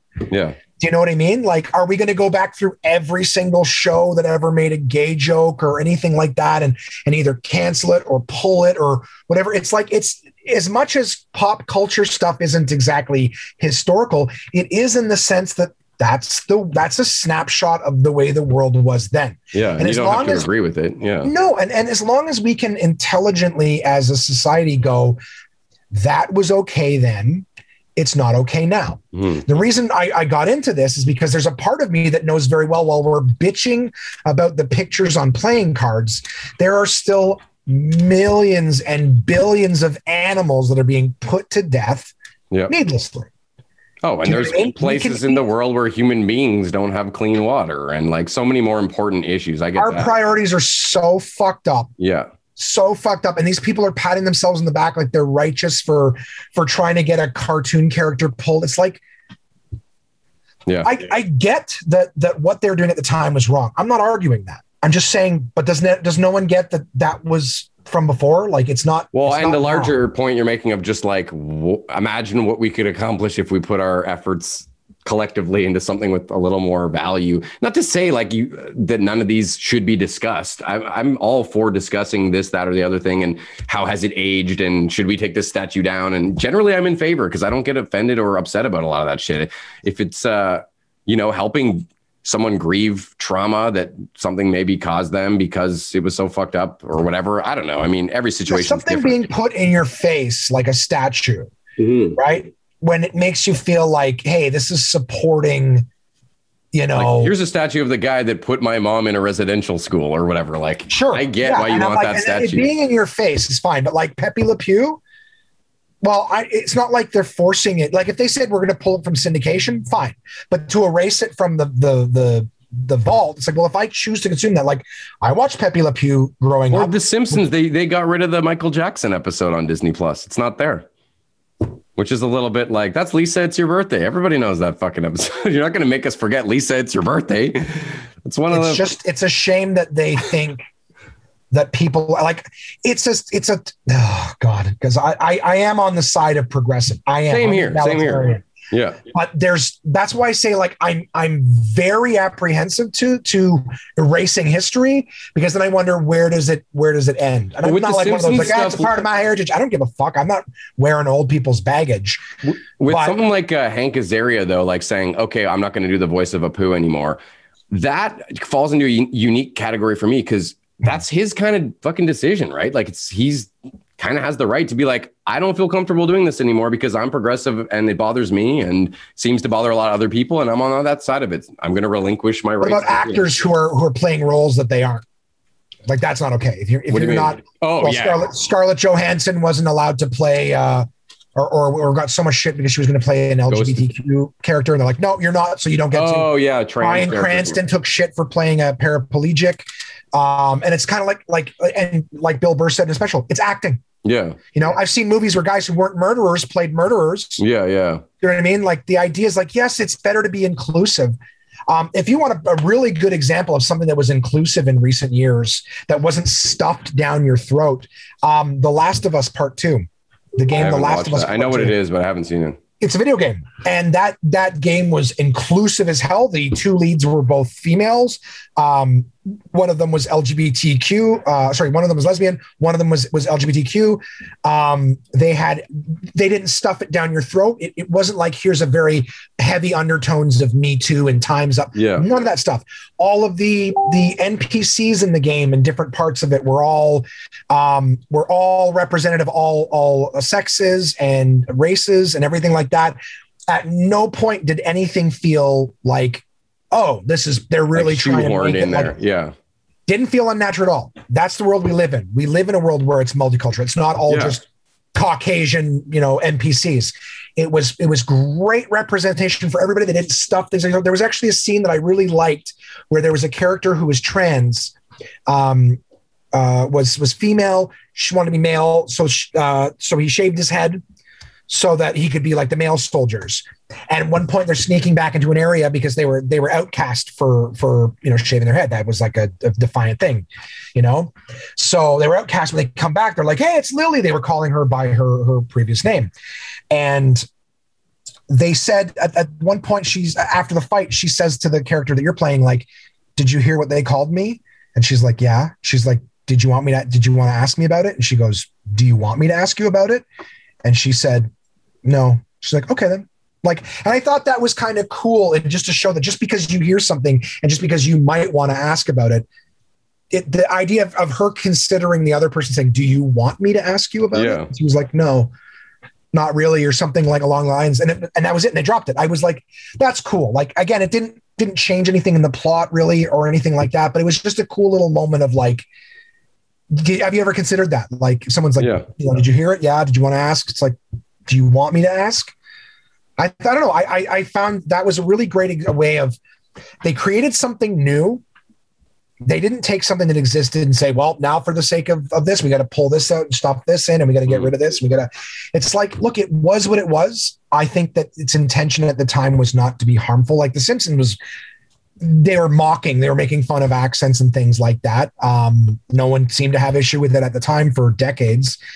Um, but it was a part of, of what it was. If they had him remove and put it in, great, great. That's if that's his decision, that's progressive. Cool. I don't feel like I want to do that anymore. Is the new person who's doing? I haven't watched Simpsons in forever. Um, is the new person who's doing it also mocking? You know, like is it a Russell Peters situation where if Russell Peters makes fun of of the entire world's accents, it's okay, but if someone else is doing it, it's not. You know what Yeah, I I mean? Like, dude, we pick and ch- ah, fucking. Where's my? I'm not even on a soapbox right now. You know what I mean? I don't know. We just we pick and choose what's okay, and it's such horseshit. yeah, It's such kind horseshit. frustrating. I, I don't have a problem with with equality. I I strive for it.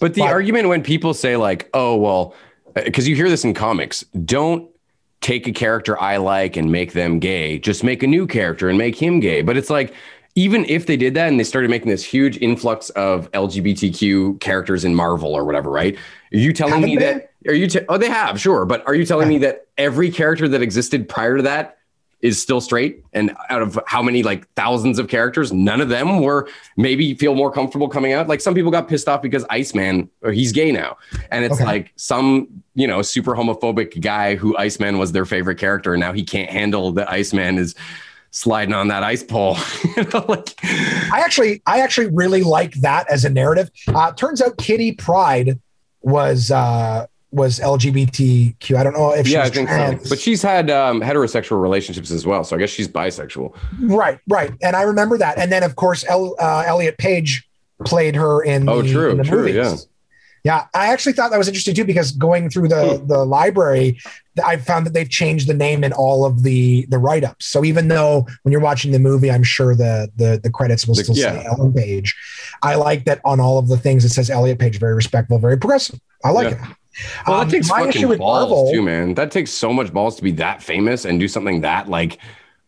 Like I don't know if, if saying he takes balls is the right term for someone who's uh, transitioning to a man, but um, yeah, I don't know. To me, that is courage. Sorry, it takes a lot of courage to be that uh, to do that in general, but then to be in that much of the public spotlight, and um, and I think hopefully she was doing that also because it can help other people feel more comfortable. You know, watch watch me try to pull this all back together what we've been talking about everything from like wanting to do stand up to wanting to to be trans and and not wanting to be trans but wanting to transition into express you yourself. more yeah. honestly it takes like you said courage to be yourself. Yeah, it's so true. if that's if if eh, whatever it is and it's not to segregate that's to bring us all together. Like if you want something and you feel like you're meant to do or be something that you're not actively chasing you will feel shitty. There's people who are like i've always wanted to do this. Has nothing to do with their sex or sexual orientation or their race. There's so many people I just i just want to do this and i don't I, I feel just off all the time not chasing that not doing that because you're doing a disservice you're living what uh, Steven Pressfield refers to as the unlived, or, or you're you're avoiding the unlived life, which is the the life that you were meant to be, the person that you were meant to be. And I agree with you. It takes, it does take courage to chase a dream, to chase who you are, to be who you are. Well, yeah, I like what you I'm said about being. who you are. 100. Yeah, I'm 100 percent on board with anybody who's like, I want to be me, and if if that doesn't make sense to other people, like, dude, like how many parents didn't want their kids to be, you know, an artist? They wanted them to be a doctor. It's like I had to make the people that loved for me and cared for me and created me.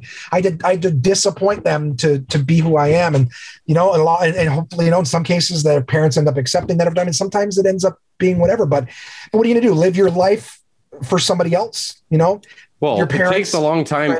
Even if you have the courage to be who you are, sometimes it takes super long just to figure out who that person even is before you're ready to show them to the world or whatever. You know, it's you're Exactly. always growing It's- and changing. and I can't imagine what it's like to to not know and to to not feel comfortable to be able to talk to people and ask questions. So I am all for the world moving forward and creating creating these warm climates. If you're not hurting climates. anybody, and hopefully you're contributing positively to society or to friendships or to the world, you know, like I could give a fuck. And and that's not even like, oh, yeah, I don't care if you do it, but keep it out. Like, no, I just let people be people. Who cares? Again, if you're not being violent, if you're not being uh, hurtful, then I don't really see why anyone gets hung up on it. It's important to know what happened before, right? So Yeah. again, those who don't learn from history or To avoid those it- pitfalls again, yeah. Yeah. So to to to erase it all like it didn't happen, I don't think is wise. Yeah. That's not a white man making an argument for keeping up racist Confederate statues. Those people are still in the history books, or whatever. But when you take, when you start trying to race things that happen and pretend like they didn't happen, I don't know. There's a psychological shift there. to Well, they're me. bound to repeat themselves at that point. Well, it's censorship. It's going, I think I know it happened, but I've decided that other people shouldn't know that it happened. Right? I can handle it, but you're too stupid to handle it. So I'm going to erase it so that you never encounter it.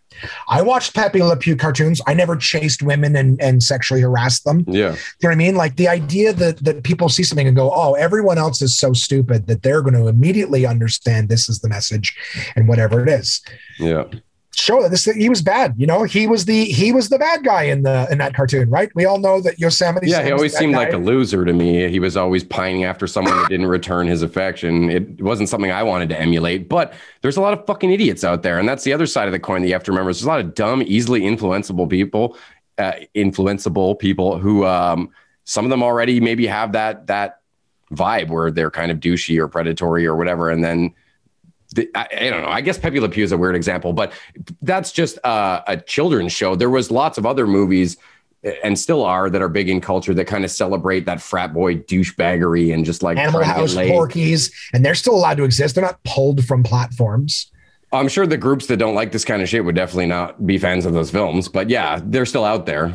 There's a lot of people who are looking to make a mark or have an impact. And so people are like looking for, oh, I'm the one who canceled playing Yeah. cards. I'm the one who canceled Pepe Le Pew. I'm the one who spearheaded the Apu coming down, or I'm the one who got Car- Scarlett Johansson. Like everybody wants to take me, and it's it's. I was doing another podcast this morning talking about like internet trolls and stuff. These I think some of these people don't really realize that they are a new type of troll. They've convinced themselves that they're woke. But what they are is someone going like, I can't handle, I think I'm better than other people. I recognize this and I'm here to save you because you're too stupid. Like, I think there's more people trying to destroy and, and silence and censor than there are who watched Pepe Le Pew or played with a deck of cards and going, oh, oh, well, this deck of cards. I mean, what, there's one thing I'm taking away from this game of Crazy Eights, it's that this male card is worth more than this female card. And that's a real life lesson here. You know what I mean? Like, how many times has that ever happened? But yeah. but this this notion that humanity is so stupid and we need all these woke saviors that to me is way more dangerous than than maybe maybe the one person who all of a sudden after after didn't exist before after playing with a deck of cards now sees women as lesser than men I find it funny to think of like the guys back in whenever playing cards were invented, which must now that I'm thinking about it, it must have been a long fucking time ago because they played that shit in the old west. Must have been like, I don't even know. I'm gonna look that up later. But I don't know. I, I feel like those people, I feel bad for them because there's no way they were thinking like, yeah, this will help the patriarchy. This will keep the women down. We'll put the king at the top. I'm sure they were just like, oh, king, queen, jack, like, you know, It's innocent about creating meaning creating meaning out of something that isn't there you know what i mean nobody cares about intent for the sake of controversy. Yeah. sure yeah like like the whole chase you know you know uh, oh the the chase i don't know i'm trying i'm really i don't know why i'm so hung up on the pepe le pew one i just Well, even it's, it's, their it's intent fairly, at the time even their intent at the time i don't think was malicious now yes should you just i want it so i'm going to take it no i think that but if you look it's his failed attempts right meat eating is still okay nobody cares that wiley coyote is actively trying to murder right is murder Well, or? Elmer Fudd. I've heard- I've heard the Elmer Fudd. Yeah. Right. Why Elmer Fudd's got the gun? He's trying to kill Bugs Bunny. Why is no one taking issue with this clear message that murder is okay? It's it's because we're Because humans are weird. That that guy who's maybe criticizing that then goes and eats his probably not rabbit, but some sort of animal, and you know it doesn't have people pick and choose, like you said, what they want to have an issue with, and it's usually based on their own, you know, opinions and and tastes and shit. Nobody cares what intent is. You don't go, ah, well, it was it was this that. It's uh, the reason we're saying this is that I'm like, it's really funny that I could I guarantee somebody. They, there's people I don't even remember what the context was. People went back and they were like trying to go after John Wayne. I'm like, Dude's been dead for over 50 years. Like, he, like You're going to come at an old guy who's dead for doing what old guys back then did. Like, of Yeah. course, he wasn't as progressive as they are now. Yeah, Go after Lincoln. I guarantee you, one of like the the most Uh, humble and and well put together psychological people probably did some unprogressive shit. oh yeah, You know what I mean? Uh, probably. So let's go back and and because he was a product of his environment, he was he was a product of his time. Like Well, and the Yeah, other the- the other very important part to note out is that like everything that's taking place now potentially could be the shit that gets canceled in 5, 10, 20, 30 that's what I'm saying. Imagine I'm someone comes after me in 50 years when I'm dead and is like that motherfucker ate me. Can you believe these barbarians? They Yeah, exactly. These guys over here, they were woke vegans, but he ate me. Yeah. Yeah. And I was aware of of the fact that it was it was wrong. Like it's it's it's Some hindsight's aren't aware 2020. Hindsight's 2020. Stop looking back at everything, everybody going, we got to change. It's Yeah. over. Focus And on now the that- yeah. Yeah, you've got the lens of okay, going forward. So let's make the world a better place going forward instead of focusing on okay, well, what are we going to make next? It's let's let's just sit around and shit on all the old stuff. It's like okay, congratulations, troll. I mean, I mean, woke warrior, or whatever the Yeah, hell. yeah. I mean, we obviously some things in the past we can't let go completely. Like if someone's on trial for murder or something, let's not be like, well, you know, No, I'm not saying let it go, but I'm saying that like the amount, like I said, you know, it- it's not okay for for Pepe Le Pew to, and, and I agree. Obviously, it's not a great message. no, no. It's not, and it's honestly watching it myself as a kid. It's not one I ever picked up and ran with. I wasn't No. like, oh, so you just chase them, hold them, and kiss them. I'm like, it's pretty clear that she doesn't want that. exactly. Yeah, yeah. So the message is, you can't just grab someone and start kissing them. They don't want that. But then they're That's probably I just. from it. I think the argument against him is like, well, then why is he part of your cast of characters for a otherwise is. light-hearted show? It was not meant to be a show that teaches you lessons in a big way. It was the only romantic characters in love. Oh, mm, mm, Yeah. mm, mm, like, and it's, and it was, hey, it was the only like multi-race. It was actually progressive if you think about it. well, right? and Because honestly, back then, was it always was- confused. It would get a white stripe on it from the paint. Now it's a female skunk, yeah, but it's not. It's a cat. Hey, look Yeah, he wasn't him. a smart guy. He was never portrayed as a smart guy. But back then, like probably some of the shit he's doing, and again, that doesn't make it right. But a lot of the shit that he was doing in those cartoons, being more physical, was more accepted back then. You probably could dip a lady, and it would be considered like chivalrous to be like, oh, you know, you you spun her around or whatever. That's I'm not trying to say Is that bad all women I- like that. That's a new one for me. what Is do you mean? dipping them bad now? No, dipping. Well, I don't know. If you did it to someone that you weren't familiar with, it would be if you just put your arm around their waist. Yeah, I That's what I'm saying. all, but back yeah. in the day, if you had like a nice suit on, there was probably a lot of uh oh, you can just go up and talk to a nice lady and then she's not gonna slap you or push you away. And again, I'm not saying that's right. I I, I No. am glad we've progressed to a place where people respect personal space and physical touching and shit. But um, those cartoons are so fucking old. So I'm just trying to say that like when they made those, that was probably a lot more commonplace for men to behave in that kind of a manner. Not as aggressive as him, but that physical touching without permission was probably seen as flirty more back then. I don't know. I think it was based more on intent. In all fairness, like like listen, women and men. Uh, oh, here I go. Women and men are very similar in a lot of ways. We all want to feel wanted. We all like when someone That's just humans. Listen, Yeah. like I, I'm not saying when it pays us compliment. I'm not talking about any of that gross shit. I'm very well. There's a lot of fucking gross, creepy shit that happens. But in terms of just the general dynamics, there's a lot of people that still want to flirt Yeah.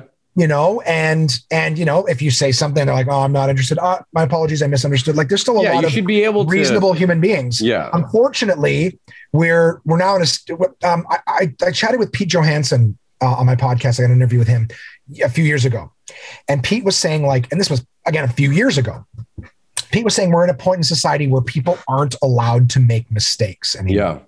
and I don't mean something huge and disgusting and, and harassment and, and criminal, but just like everyone's afraid that like one mistake, one thing you say can end you. Yeah. Well, if you're famous enough, it can. Yeah. Well, look what happened to Gina Carano. I'm not saying I Yeah. agree or disagree with anything she said, but it's like she, she tweeted something. She didn't hurt anybody. well, she traded, tweeted several things.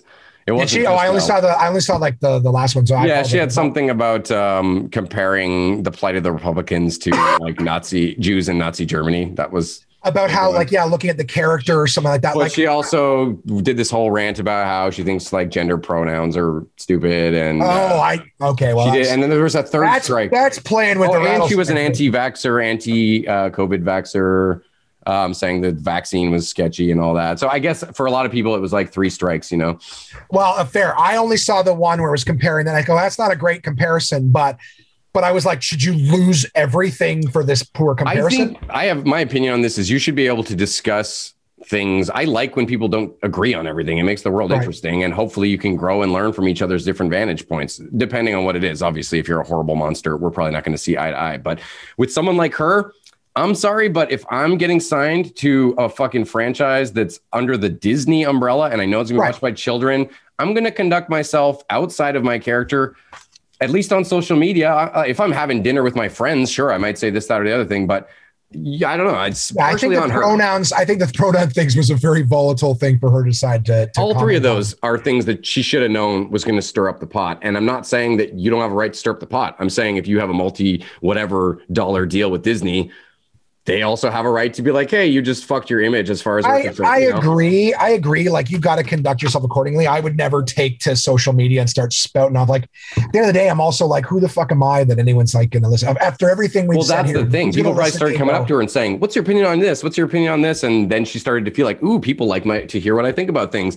Tweet, tweet. You know, that's part of the Okay, celebrity world. I only saw the one where she was referring to like the the behavior and saying like they've already decided the opinions. That's like that. And I go, oh, yeah, I go, not the greatest. I didn't, I didn't agree with it, but I'm not like, oh, she's. I want her to starve now for that. yeah, like I don't like the You know what I mean? lynch Like, mob mentality of like somebody said something wrong. Let's just string them up. Who who has the confidence that if anyone could see everything that they thought and wrote and whatever over the entire course of their lives, that they would be able to stand up? to scot free. Yeah, oh, the arrogance, Yeah. arrogance of somebody else holding someone else's feet to the fire and thinking But like, that same arrogance would be thrown in the way that I was saying against someone who should know kind of the position that they're in. And you're a bit arrogant to think that you can go and spout off about really controversial shit that Disney's just going to be like, you know what? We would like a neutral person, please. You know, like, but you would think like a reprimand, not Yeah, like yeah, maybe some sort of a- termination. that's yeah. the part where I'm saying is like it's that's what Pete was saying is it's like True. it's not like you can make a mistake, right? I'm not saying that she should be doing what she's doing, but I'm saying that the punishment doesn't fit the crime. well, she should have to show that she's doing some kind of counseling or something to show to expand her her opinions and maybe be a little more open-minded or less like homophobic or whatever it was with the Yeah, I, I, I didn't know there was any homophobia stuff. Again, I'm don't know if that's considered condoning it. homophobic. I don't know, but she definitely said something about gender pronouns. She made fun of them. She put up some sort of joke pronoun at the Oh. top of her Instagram profile that was kind of mocking those types of pronouns, and that's what got her in hot water, from what I understand. okay. Well, I heard what I mean. recently she was kind of asking for it. Like, I don't know. Well, that's the thing. Yeah, if you're and and if you're like I said, I, I wasn't aware of, of any other than one. I thought she was one and done. Um, so I didn't realize that.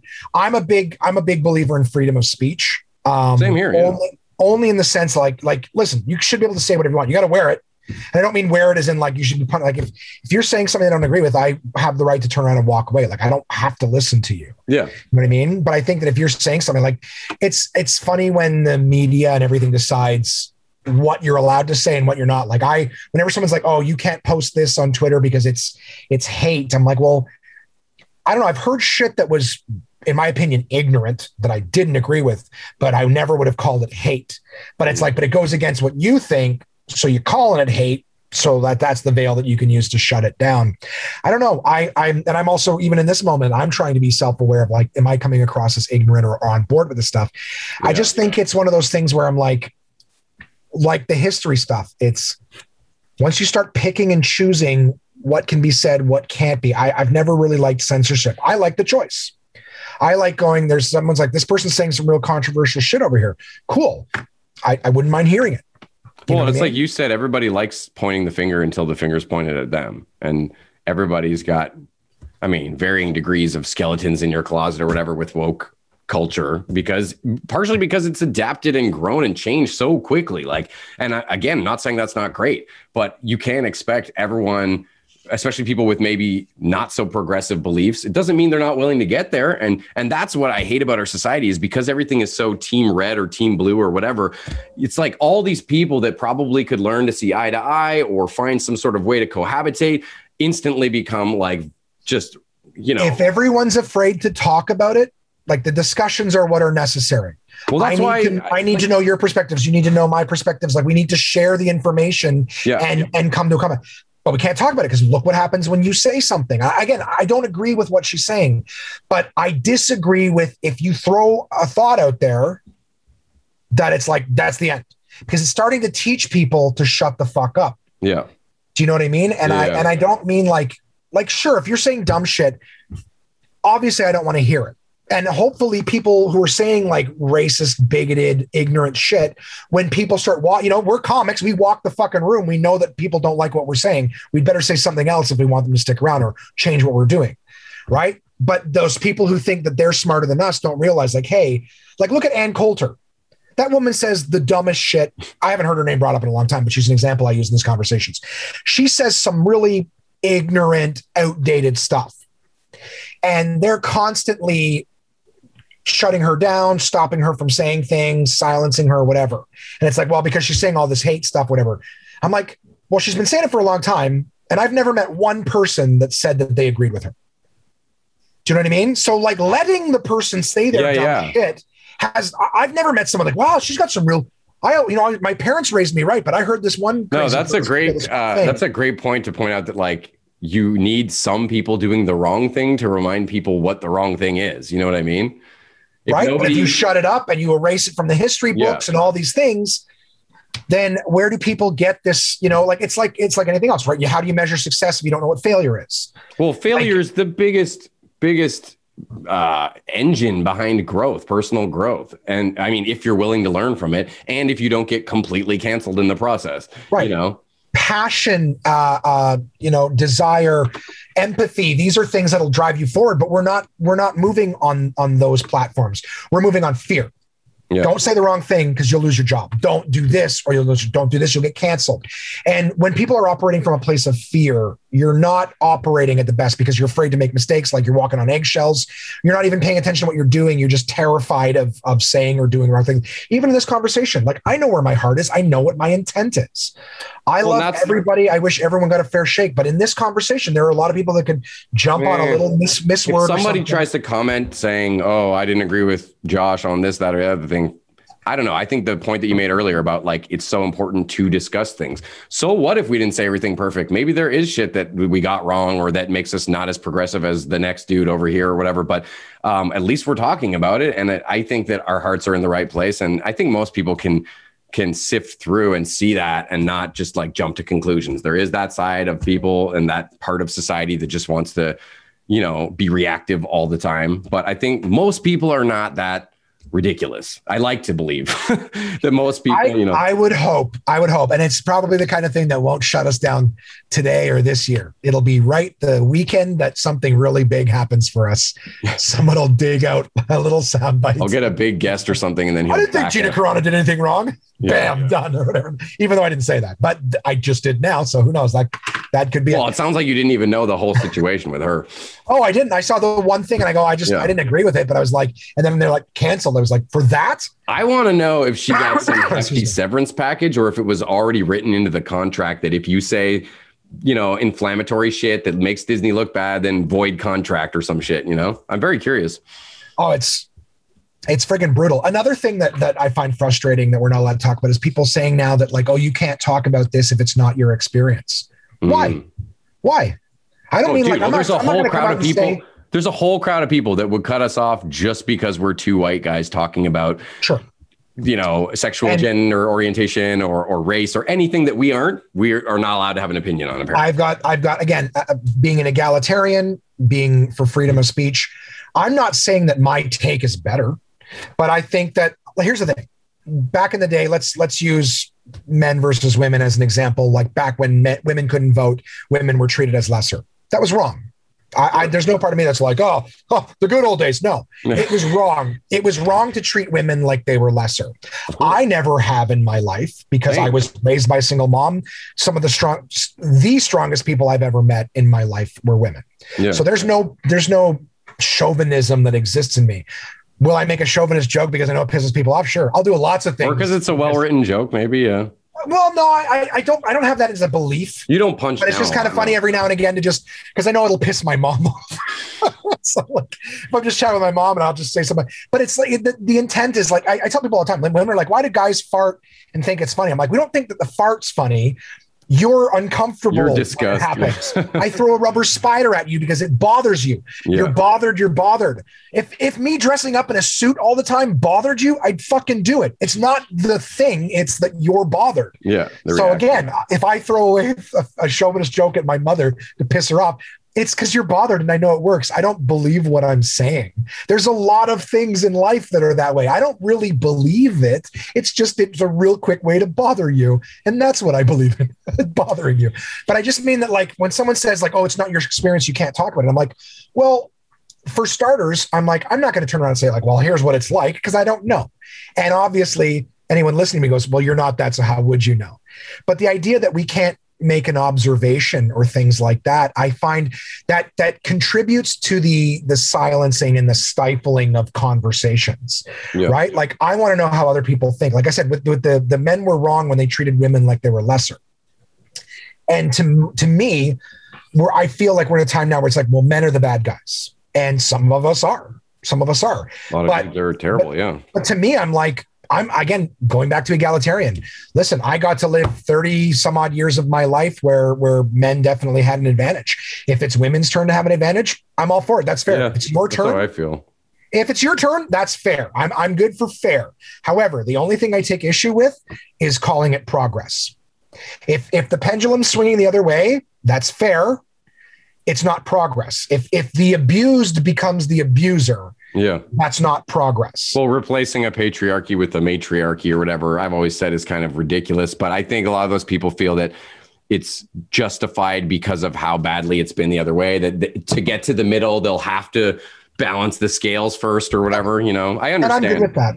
And I've, I'm great to talk with. I, I've spoken with a lot of people about it. Um, I think you know it's funny i think it's unfortunate that people don't even realize what feminism is like a lot of people think feminism is is women thinking they're better than men it's not it's it's literally equality equality yeah i and do think women women equality. running the world as far as like uh, you know, countries and shit like that would probably go a lot smoother. I think there'd be a lot less war if it was women. Maybe not. Women can. Who knows? Who knows? It's it's one of those. Wait, wait until they get in the situation. I'm all for seeing what happens. Well, but guys are stereotypically, obviously not everyone, but full of t- testosterone and adrenaline and kind of that, and then also just the posturing and the machismo and a lot of the shit that you just sure. get growing up. Some people a lot of pride issues. Yeah, I've, I've seen similar things with with women. A lot of passive aggressiveness. Sure, They're that's what I said. There can be catty women, but I'd say yeah. by and large, women are at least willing to be Uh, vulnerable and sensitive and that's so important in resolving conflict i think because it shows 100. that you're vulnerable to the other side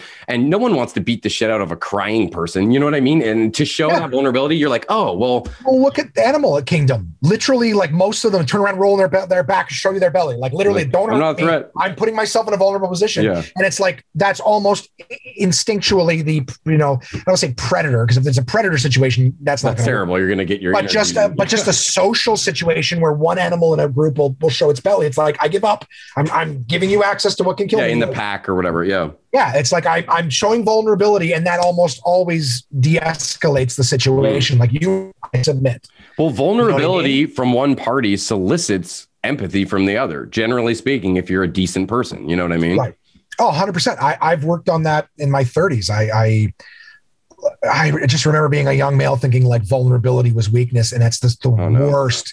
And one of the most toxic things bouncing around in the male psyche is is that that like I, I, this sounds like a bullshit emotional hipster thing to say, but I've always been like that. Like even as a kid, I've never been able to get on board. I think some of it's rooted in sucking at sports. I know that sounds ridiculous, but not getting into that male bravado vibe and giving a shit and, and actively being put off by it by a lot of those types. Um, I've always felt like like when Me Too and all that kind of stuff happened, I was obviously in support of it, but I was also like man, there's so many fucking guys being this big piece of shit. Like I always wanted a girlfriend. I wasn't not horny. I wasn't not a sexual right. person, but I never saw the value in going to tap that ass of some random fucking person at the club or like, yeah. I'm like, you don't know me. I leaves like, you feeling I, empty and sad. I don't know. At least me. I don't, I don't not a. No, I, I, agree with you. I was actually the kind of person who was envious of one night stands, not because I'm like, oh, I wish I could have a bunch. Was just like. I've just never been that comfortable being like, I'm going to go be intimate with a stranger. Mm. You know, well, now I know really there's in a lot of ways. Of, well, yeah. Oh, like to me, I'm like, I'm like, oh God, I couldn't. Well, I, I don't know. I need an actual. I've been so OCD. I, I, someone. I think that that uh, that would prevent me from ever. Ha- I mean, I'm obviously in a relationship, and I've been somewhat of a serial monogamist my whole life, but um, I've I've never had that urge because I'm so OCD that like I'm a germaphobe. I'm not going to hook up with some stranger because I'm going to think that I'm going to catch some STD or the condom's going to break and they're going to get pregnant and then tell me that they're now I'm attached Christian. to this person for the rest like, of my oh, life. I don't believe in abortion or whatever. And like, oh shit, well now I'm having a kid with this person. Like that's the kind of shit that would always run through my head as a young horny guy who might have been on the verge of, of having one night stands here or there. And I was just like, I don't know. I don't fucking know you. It feels weird. I don't well, know. I, I, always had low self image. So most of the time I couldn't even tell when someone was interested in me. Oh, yeah. The amount of times a friend would be like, you know, that girl was interested in you, right? And I was like, Really? I didn't. I just, I just never assumed, dude. I could tell you stories about like things women said to me that to everyone else was like, "That's a giant green light," and I'm like, "Oh, okay. Well, I'll see myself out." Your confidence level was just not there. Well, I just, I just, I just never had a particularly high self image. But at the same time, like, and there's so many people who have told me, like, oh, that's so sweet and endearing. I'm like, well, trust me, it wouldn't be long term. The insecurities yeah. and codependency would drive you crazy, the neediness.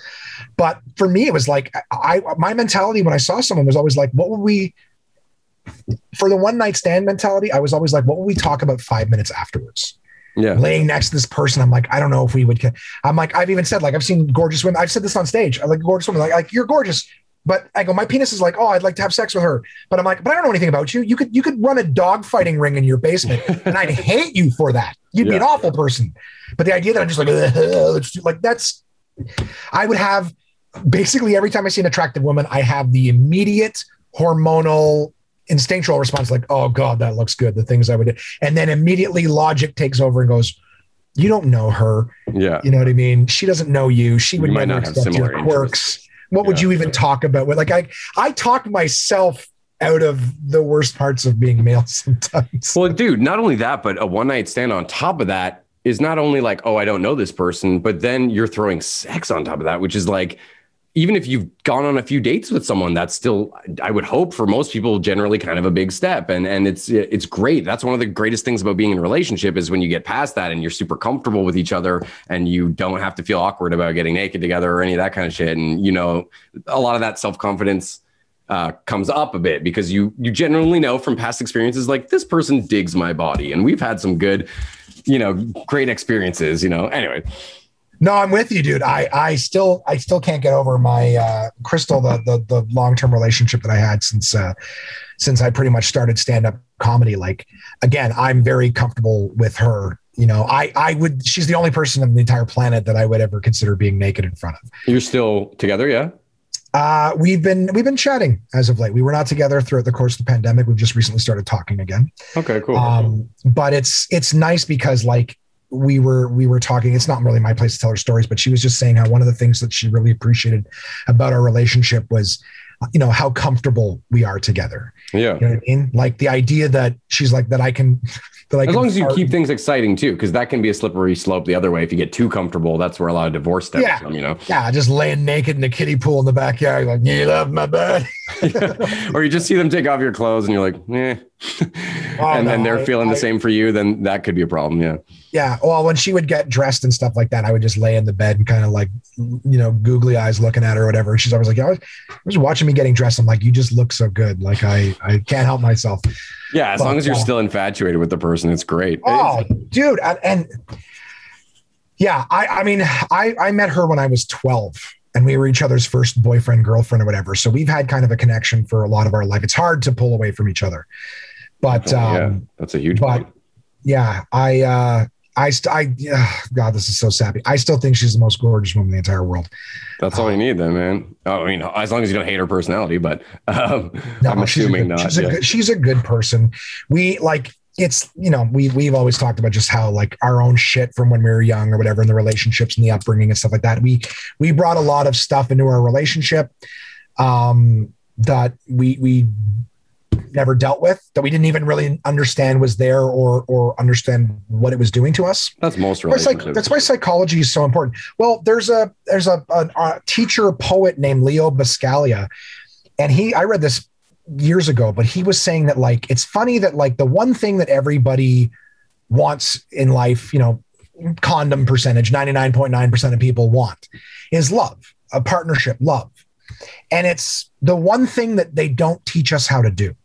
Nobody teaches you how to do that. No one says, "Hey, uh, I got you know uh, after lunch I got love love relationships 101 or whatever." Yeah. Your parents don't sit you down and go, "Hey, like it's time to learn about love." But it's the thing that we all assume we're just going to excel at. We're going to get into a relationship and we're just going to excel. And it's if you going to be like the right in the person, movies. yeah. if you meet your Yeah, it's soulmate, Even then, it takes work to compromise and to understand, Definitely. to learn your how your own shit manifests in your relationship. And you know what, man? That's why they don't teach it to us because so many people think they have it figured out and then they get fucking divorced when they're like 50 and they're like, oh, back to square one. I guess I don't know everything, you know? So I think it'd be hard to teach a class unless it was all taught by people who had like ironclad relationships that were just like best friends. Men are solid. from Mars, women are from Venus. While the title is not exactly as progressive as it once was, Yeah. Men are from Mars, Women are from Venus is a great, is still one of the best books on relationships. Um, I listened to the the author Dr. John Gray uh, talk one time uh, extensively in an interview, and I was like, "This guy's really like his levels of empathy, his levels of care for relationship, his all of the counseling and work that he had done, you know, leading up to the book. Book came out in the '90s, if I'm not mistaken, but um, still one of the top books on the list. Um, but it deals more with the personality type and not exactly the gender slash sex. Is that in every relationship? This was now I'm I'm paraphrasing. This is not a direct quote for myself. For I'm sure. Yeah, paraphrasing it's not verbatim. this yeah. might be cancelable to say, but the person he was he was being interviewed by was saying that they, they've noticed in a lot of relationships there seems to be a masculine role and a feminine role. So whether whether or not it is in a male or female body, right? Because you can see like uh, lesbian relationships, gay relationships, where you can see that there's still one person who seems to be more, more predominantly masculine. More Well, we should say the predominantly quote unquote masculine and feminine roles. Sure, That's whatever. weird- Honestly, Yeah. yeah. Please insert whatever the most appropriate term is. That is my intent to Yeah, be the yeah. most appropriate term. But I've seen relationships that, that they're saying that you can even see in a in a uh, heterosexual relationship. Sometimes the the woman is more of the leader, masculine kind of role, and Yeah. the guy is Oh, more yeah. feminine. Dude, You know what I that's mean? like where I'm at. I, I, again, I don't like using, um, like I wouldn't say, oh, my fiance, she's the masculine one. I don't think that's the right terminology, but um, 100%, like she is the main. But it's like an archetype t- tendencies. And Yeah. I just wish there was a better name for each. I don't know what I would insert, but she's, you know, the main breadwinner because she's an amazing nurse. She's been doing it forever and she's awesome at it. Um, I work part time at the hospital as well, or not even on call, so not even part time, but a couple times a week. You know, uh, I'm the main guy who takes care of the kids. A, a historically feminine role. Um, even when there's shit to fix around the house, most of the time it's her. I hate like tools and that kind of shit. I mean, I'll I usually get into it once I get into it, and if it's like IKEA furniture or something, I'm on board. But she'll like change the light fixture and like learn how to do the electrician shit on YouTube. Like she's just that kind of go getter when it comes to that hands on shit. And um, I can be that way with podcasting with uh, certain things, but yeah, Well, predominantly things that you're interested in. Yeah, well, exactly. Yeah. But predominant, but again, predominantly I'm the artistic one, which is often associated with the feminine side, although I think that's extra ridiculous because there's been so many amazing male artists of all types. But still, it always gets thrown in that if you're at least 20 years ago, maybe not now, thank God, but 20 years ago, if you were in drama class, it was like, oh, you know, I see that kind Like of shit. performing performing arts kind of performing being vulnerable again is seen as a weak trait uh, something that alpha males don't seem to really align themselves with it's like if i do this then i'm showing weakness and that for therefore makes me weak and i can't handle that or whatever Have you Yeah, heard yeah. Patrice O'Neal's bit about typing? i don't know you'd have to refresh he just it's just a short thing. He goes, I can't type. I wish I'd learned how to do that because like back when I was in high school, you know, we didn't take typing class. We see the guy going to typing class. Dude, we, we made fun of the guy going to typing. Like, what are you going to typing class for? You Yeah. want to be a secretary someday? yeah You're gonna be fucking did it, and he's just mocking the guy. He's like, and and now, now I can't you need type. it for yeah he also goes and goes, and now I can't type. like I. I spent all my time mocking the people that were. i use it, and now these four that's my typing these four fingers i'm still Oh, pretty yeah, I have to. I have to look, and I still fuck up. So I I wasn't paying attention in in typing class. I hated typing class, so I I don't even regret not following through because I always thought it was like trying to type the right way or whatever. I never Yeah. saw the But uh, just just circling back to the Men Are from Mars, Women Are from Venus. What's nice about that book is that taking the two archetypes, uh, reading about it and how they operate. What's what's nice is that you can almost, depending on which way you lean in your mannerisms, behavior, tendencies, you can sort of see, oh, okay, I'm more in, in line with this. And nine times out of ten, you'll notice, oh my, and this this behavior sounds like my partner. yeah. And what's nice about that book, and this is what Dr. John Gray said when he was discussing it, he goes, a lot of people, when my book came out, they misunderstand the title, like men are from Mars, women are from Venus. It's like, oh, we don't know each other. We're never going to get along. And he's like, and that's not what it's about at all.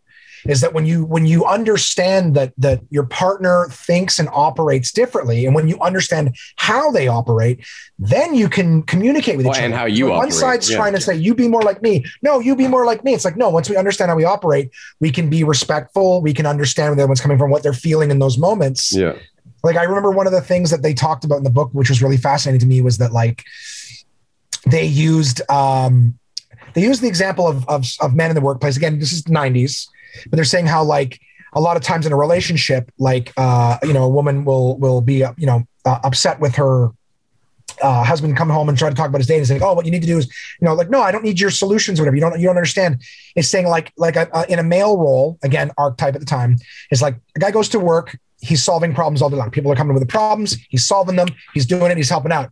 And then my partner comes to me with a problem, and I'm trying to solve it. And she's like, "No, no, no, stop, stop." He's like, "What do you mean? Like, I, I want to help you. This you know, what I mean? do, Like, yeah. something going on. I'm trying to give you a solution. Like, I- I'm not, not." And she's like, "Oh, you don't understand. What do you mean I don't understand? I understand everything you're saying. I'm trying to Yeah, help." yeah. And it's like, but but in that role for the for the the female archetype, it's like, no, you don't understand. I'm not trying to get you to solve my problems. I just want you to hear me Yeah. and hear what I'm going through. Like I don't need you to do anything. I just want you to understand where I'm coming from Yeah. and to empathize. It's like um it's it's fascinating because and as long and as guys we don't understand that. We're just like people come to us with problems all the time. Naturally, we're inclined to want to solve it. So does Right? that book imply that if you have two of the same, you, that that can't work, or is that discussed? I don't. Th- I don't know. Uh, Because I, haven't feel like finished you it. could have that couple where they're both like task oriented people, and then they're like, "This is awesome," and they high five, and everything's like you know, or the opposite where they're both really touchy. It doesn't necessarily get into like a task oriented thing because again, it doesn't say anything about women don't want to do tasks. It's not like that. They go I didn't kind mean of task, back but I meant like like efficient, hands-on problem solving, like you were discussing the male role of like I'm solving problems. I feel like two people like that could probably hit it off because it's more so of the connection involved with it. So again, too, like because you might have the guy who wants to come home and talk about his day, and the the the wife who's like bang bang bang all day long. She's the one Workaholic, working hard, getting shit done. You know what I mean? And he Yeah. just doesn't. I don't want you to solve it, honey. I just want you to had a long day. I just want to talk to you about. Hear it. me out, yeah. Do you know what I mean? Like, so the idea is that they were saying that like it kind of goes back to an instinctual time, like, you know, caveman days or whatever, where it's like men were traditionally hunter gatherers and women were traditionally, you know, caretakers and and and homemakers, um, cave makers, whatever you want to call it. So the idea is that like when men were out hunting, when you're in a position of danger and there's predators and things, you need to act fast. Mhm. You don't have time to sit and discuss what we're going to do. It's we need to act fast. So you get in the there's an instinctual thing of like when there's a problem, you act fast. Let's come up with a solution quickly, right? And whereas whereas women have a very respectful position and mindset on that. And again, this is the archetypes that Yes, they've yes, put in yeah. the No, books. I'm- okay, again, so board, like yeah. please don't hide, jump down my throat comment sections. Yeah. Whereas they like they talked about in the workplace, whereas like a guy's like, we got a problem, we're gonna solve it. Here's my solution. Let's go do this. Whereas like they were saying in the workplace, a woman will come to to the group with with a problem and say, Hey guys, we're having an issue with this. And they're great. What are we gonna do? And they're like, Oh, well, I'm, I'm coming to you with it so that we can discuss it. Because in her position, it would be rude to work on it on our own without giving everyone else a voice to be a part of the of the thing, which is why, and they and they kind of explain this is that's which is why when a guy's like, I'm going to take my wife on a vacation, I'm going to pick the hotel, da da da, I'm going to do all this, and then we go, here, honey, look, we're going on this trip that I made, and she'd be like, you you planned a trip, you You didn't it, and you consult me, you didn't even, and as a guy, we're like, I just gave, I no, you don't have but- to do anything. Yeah. Right. Yeah. You don't have to, I just, I saved you all that trouble. Like I would love for someone to just go, here it is. Cause I'm used to making all the decisions. Like, so, but the idea is that one person isn't wrong. Do you know what I mean? The idea is that when you understand that she would appreciate being included in the planning, that's not like, oh, I'm going to get in shit because I'm giving her a task, right? No, 'cause and then the next time you include her, and then you realize there's a little less work for you, and it's more of a, a group effort now, and and people start to grow as a couple. Yeah, I get that. yeah, and there's like a million little examples of this in the in the book. They talk about how he says that women are like waves and men are like elastic bands. And he says that like, you know, men will pull away. Sometimes we just need a little space, we pull away, but we come back. And the whole idea is that sometimes when you feel the guy pulling away, just give him his time. Like he's gonna he's gonna come back. It's But if, not he, like but if he pulls too far, it's going to snap back, and it's going to be aggressive. Right, right. So well, I, I don't think they go too, too exactly the last way, but he basically just says that you'll feel your guy kind of pull away to his own thing, but it's like it's like this. It's like the same as women, up and down like waves, right? I mean, it's not like they're going to always be at a low. They're not always going to be at a high. But he says that a lot of us as guys, again, because we're solution based, like oh, you're upset, I want to make you feel better, I want to solve it. That's how we even show love, right? I show love by wanting to be there for you right? As a male like he said that that with all of his counseling this was an interesting thing i'll get back to the wave thing but he said that for years of doing counseling with couples he goes whenever um whenever i i uh was, was with a woman who was ready to leave a man she would say i give and i give and i give and i'm still not getting my needs met. And he said whenever a man was ready to live to leave a woman he would say i give and i give and i give and still i can't make her happy Mm. so they get into talking about how men and women feel loved at times. Like obviously there's books like Love Languages and there's more sensitive loves, but men predominantly, the archetype, want to provide. We want to go out and kill the thing and bring it back for family. We're, we want to be providers. We want to do our job for our partner. We feel loved when we provide for our partner. So that booking the trip and going, look what I provided for you. It's like that's how I feel love. Look what I, you know, like the cat dropping the bird on the doorstep. Look Yeah. what I got you. You know, I love you. Look at that. Yeah. But that's why when we're met with like, you didn't even include me, it's like, well, I don't feel loved because I feel like I failed. I didn't make Yeah. you happy. The work I did is not being appreciated at all. You're just jumping. Right. Now that's but that's because we only understand our way. Because we kind of like, well, I would like it if someone, you know, but this is how I'm trying to show you. I'm trying to provide for you. I'm trying to make you happy with this. I'm trying to make you happy with that. You didn't include me. You won't listen to my day. I can't make you happy when I'm when I'm you know listening to your day because I'm trying to help you and you don't want to hear it. I don't understand. You know, I solve everybody's problems. I can't solve yours. Now this is just the guy side of it, right? So understanding what's going on from your partner's perspective, you understand that they're not just trying to be difficult, that they look at the situation differently. So when he's talking about the waves, he's saying that like, you know, you're when you're when your partner's feeling down, that's the time like you want to help, and, you, and you're like, she's not going to feel better right away. If you invest your time in her and sh- she's down right now, right? So don't be like, hey, are you want to feel? What can I do for you? Da-da-da. She's just down. Ah, well, it didn't work, and then you just kind of bail or whatever. It's like he goes, when do you when do you invest in the stock market? When it's down, right? And it's like, when do you invest in your partner? When they're down. So just know that you can do things, you can provide things, and you're not gonna get your payoff when it's down. So wait, but she's gonna come back up. You know what I mean? Invest in her, show her respect, give her whatever she needs in that moment, and don't look for your reward at that time. But when it goes back up, guess who's the first person she's thinking of that that was there for her when she was down or whatever. And that's what he's referring to as the waves is right. But as us as guys like you're down trying to help didn't work and we kind of get a little discouraged and it's like just give up. It's like no don't give up. Like you're doing what you're supposed to be doing. It's just not going to pay off right now.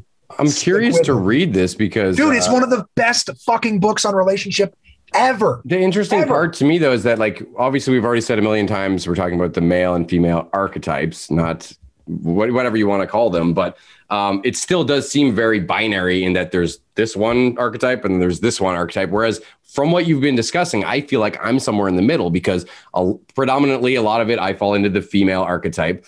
But when you were talking about how guys just need to stretch out sometimes and and they'll come back, I was on the opposite of that. I, especially in my my marriage, I feel like um, whenever we would have a fight, I was the one who I needed to fix things. I'm like, no, we need to talk about this. We need to sort it out. And she always just needed time to cool down, and I I drove me insane, um, which is being described as sort of the opposite. It works well. It, that, what what he's referring to as the pulling away thing is it's not so much like in an instant. It's just the general way of being. Like he talks about how like the reason guys watch sports and read the newspapers is like sometimes the the, the amount of stuff in the world is just so much. We need a break from Mhm. Our shit. So go watch go watch sports. Right and solve someone else's problems. Oh, the coach should have. They should have ran this play. They should have. done Oh, can you believe what's going on over here? They should have done this. So it's an escape from yourself and you're pulling away. You're not just pulling away from your partner. You're kind of just taking a, a, a little vacation from your own shit. Now, again, this is the archetype, not so much that. So when they refer to the pulling away, it's like if you feel not connected to your partner, it's not that he's disconnecting from you. He's just kind of like pulling away from himself as well. Mm. And it will come back. He refers to it as like a guy going into his cave. He just needs some him him time for bullshit. Not, it's not like he's going there to have a relationship with himself. Well, I'm rethinking what I said now, and that technically still puts me in the female archetype because I was the one who didn't want to give the space. So yeah, I guess it still Yeah, does. well, that's what he says. He Yeah, goes, if you chase, he goes, a guy's going to go into his cave and you leave Yeah. him alone. He'll come out. You know, if he goes into his cave, don't stand at the mouth of that cave going, I'm, I'm right here. When you come out, Yeah. I'm right here. Just so you know, I'm right here. Because he's just going to stay in there. He knows you're waiting on the outside. He's going to stay in. So it's like when you feel that pull away, it's great. Same as guys. When you feel that kind of dip, it's like it's going to come back up. If you fucking like it's going to, and you're waiting for your payoff, you're like, great, can't do anything to help. You know what I mean? Like, what am I doing? What am I useless? She doesn't love me, whatever it is. There's a ton of different examples in the book of just different. It's and it's like I said, it's not so much like exact situational as it is just the archetype. Like if the person, one person in the relationship wants to come home and talk about their day, he refers to it as uh, pause and prepare for talking about your day. He goes, what, what the couples need to do is to say, this is what I need in this moment. In fact, Dr. John Gray in this book was the one who coined the phrase quickie Oh yeah, for sex. Like, hey, actually, let's have a quickie. That's that's his term. They they came up with it, him and his wife that's Bonnie. hilarious. Dude, it's well, and it's like so. It's like people say that all the time. It's just part of our language now. It's like, hey, better than making whoopee, like they used to say on fucking. Uh, game shows he- and shit. but he was saying how like um in the uh, it- it's funny i'm trying to remember the original thing before the quickie i'll tell you the quickie thing i found it very interesting but it, it was just kind of like you know uh, the pause and prepare is what he says for for women you need to pause and prepare your guy because he is going to instinctually want to solve your problem whatever college humor did a, a video basically about it where like this girl's got a nail in her head And she's like, it just hurts all the time and this and that. And the guy's like, if you want, I can just pull. No, stop it. You're not listening to me. You know, she's like, it's just all my sweaters get hooked and there's all, and she's just complaining about me. He's Yeah. like, like he just wants to solve the She problem. just wants to vent. Yeah. She just wants to talk about. It. But but basically, uh, what he says is that that in those situations, a guy wants to help. So if you prepare him, that's like, listen, honey, I just want to talk about my day. I I don't need you to solve anything. I don't need you to, to give me any advice. I just need you to hear it, and then I'll feel better. So it's like as as men, again, archetype, internet fuckers, uh, that archetype is like. We need to know how us just sitting here and doing nothing is going to help. We want to help. So by saying, listen, if you let me get this off my chest, then I'll feel better. Okay, we understand how we're helping. Listening helps. I can get on board with that.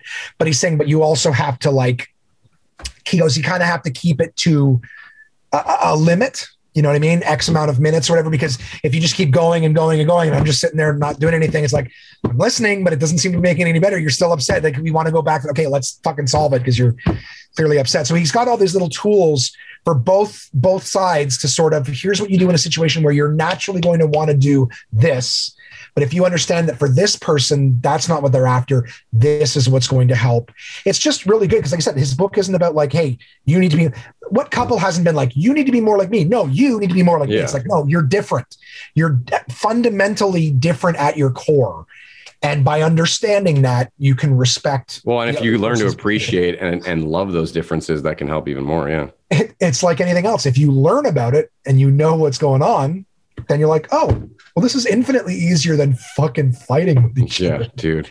You know what I Oh mean? Man, great everyone's been in a bad relationship, and I, I like we've been together almost eight years, and uh, I mean we had fights back in the day here and there, but we've never been huge fighters.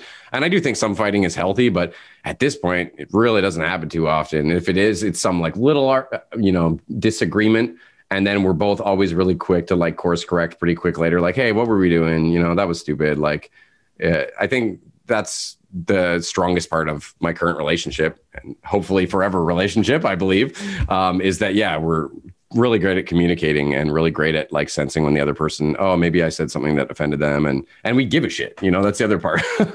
I Yeah. give a shit about oh crap i said something wrong i want to fix that. And sometimes in relationships you don't especially if it's like a relationship that's been festering that really should have had its fucking head cut off like a year ago then people just start like becoming venomous and everything becomes this mini war stacked on another war and then you're just fighting a war all the time and it's fucking draining.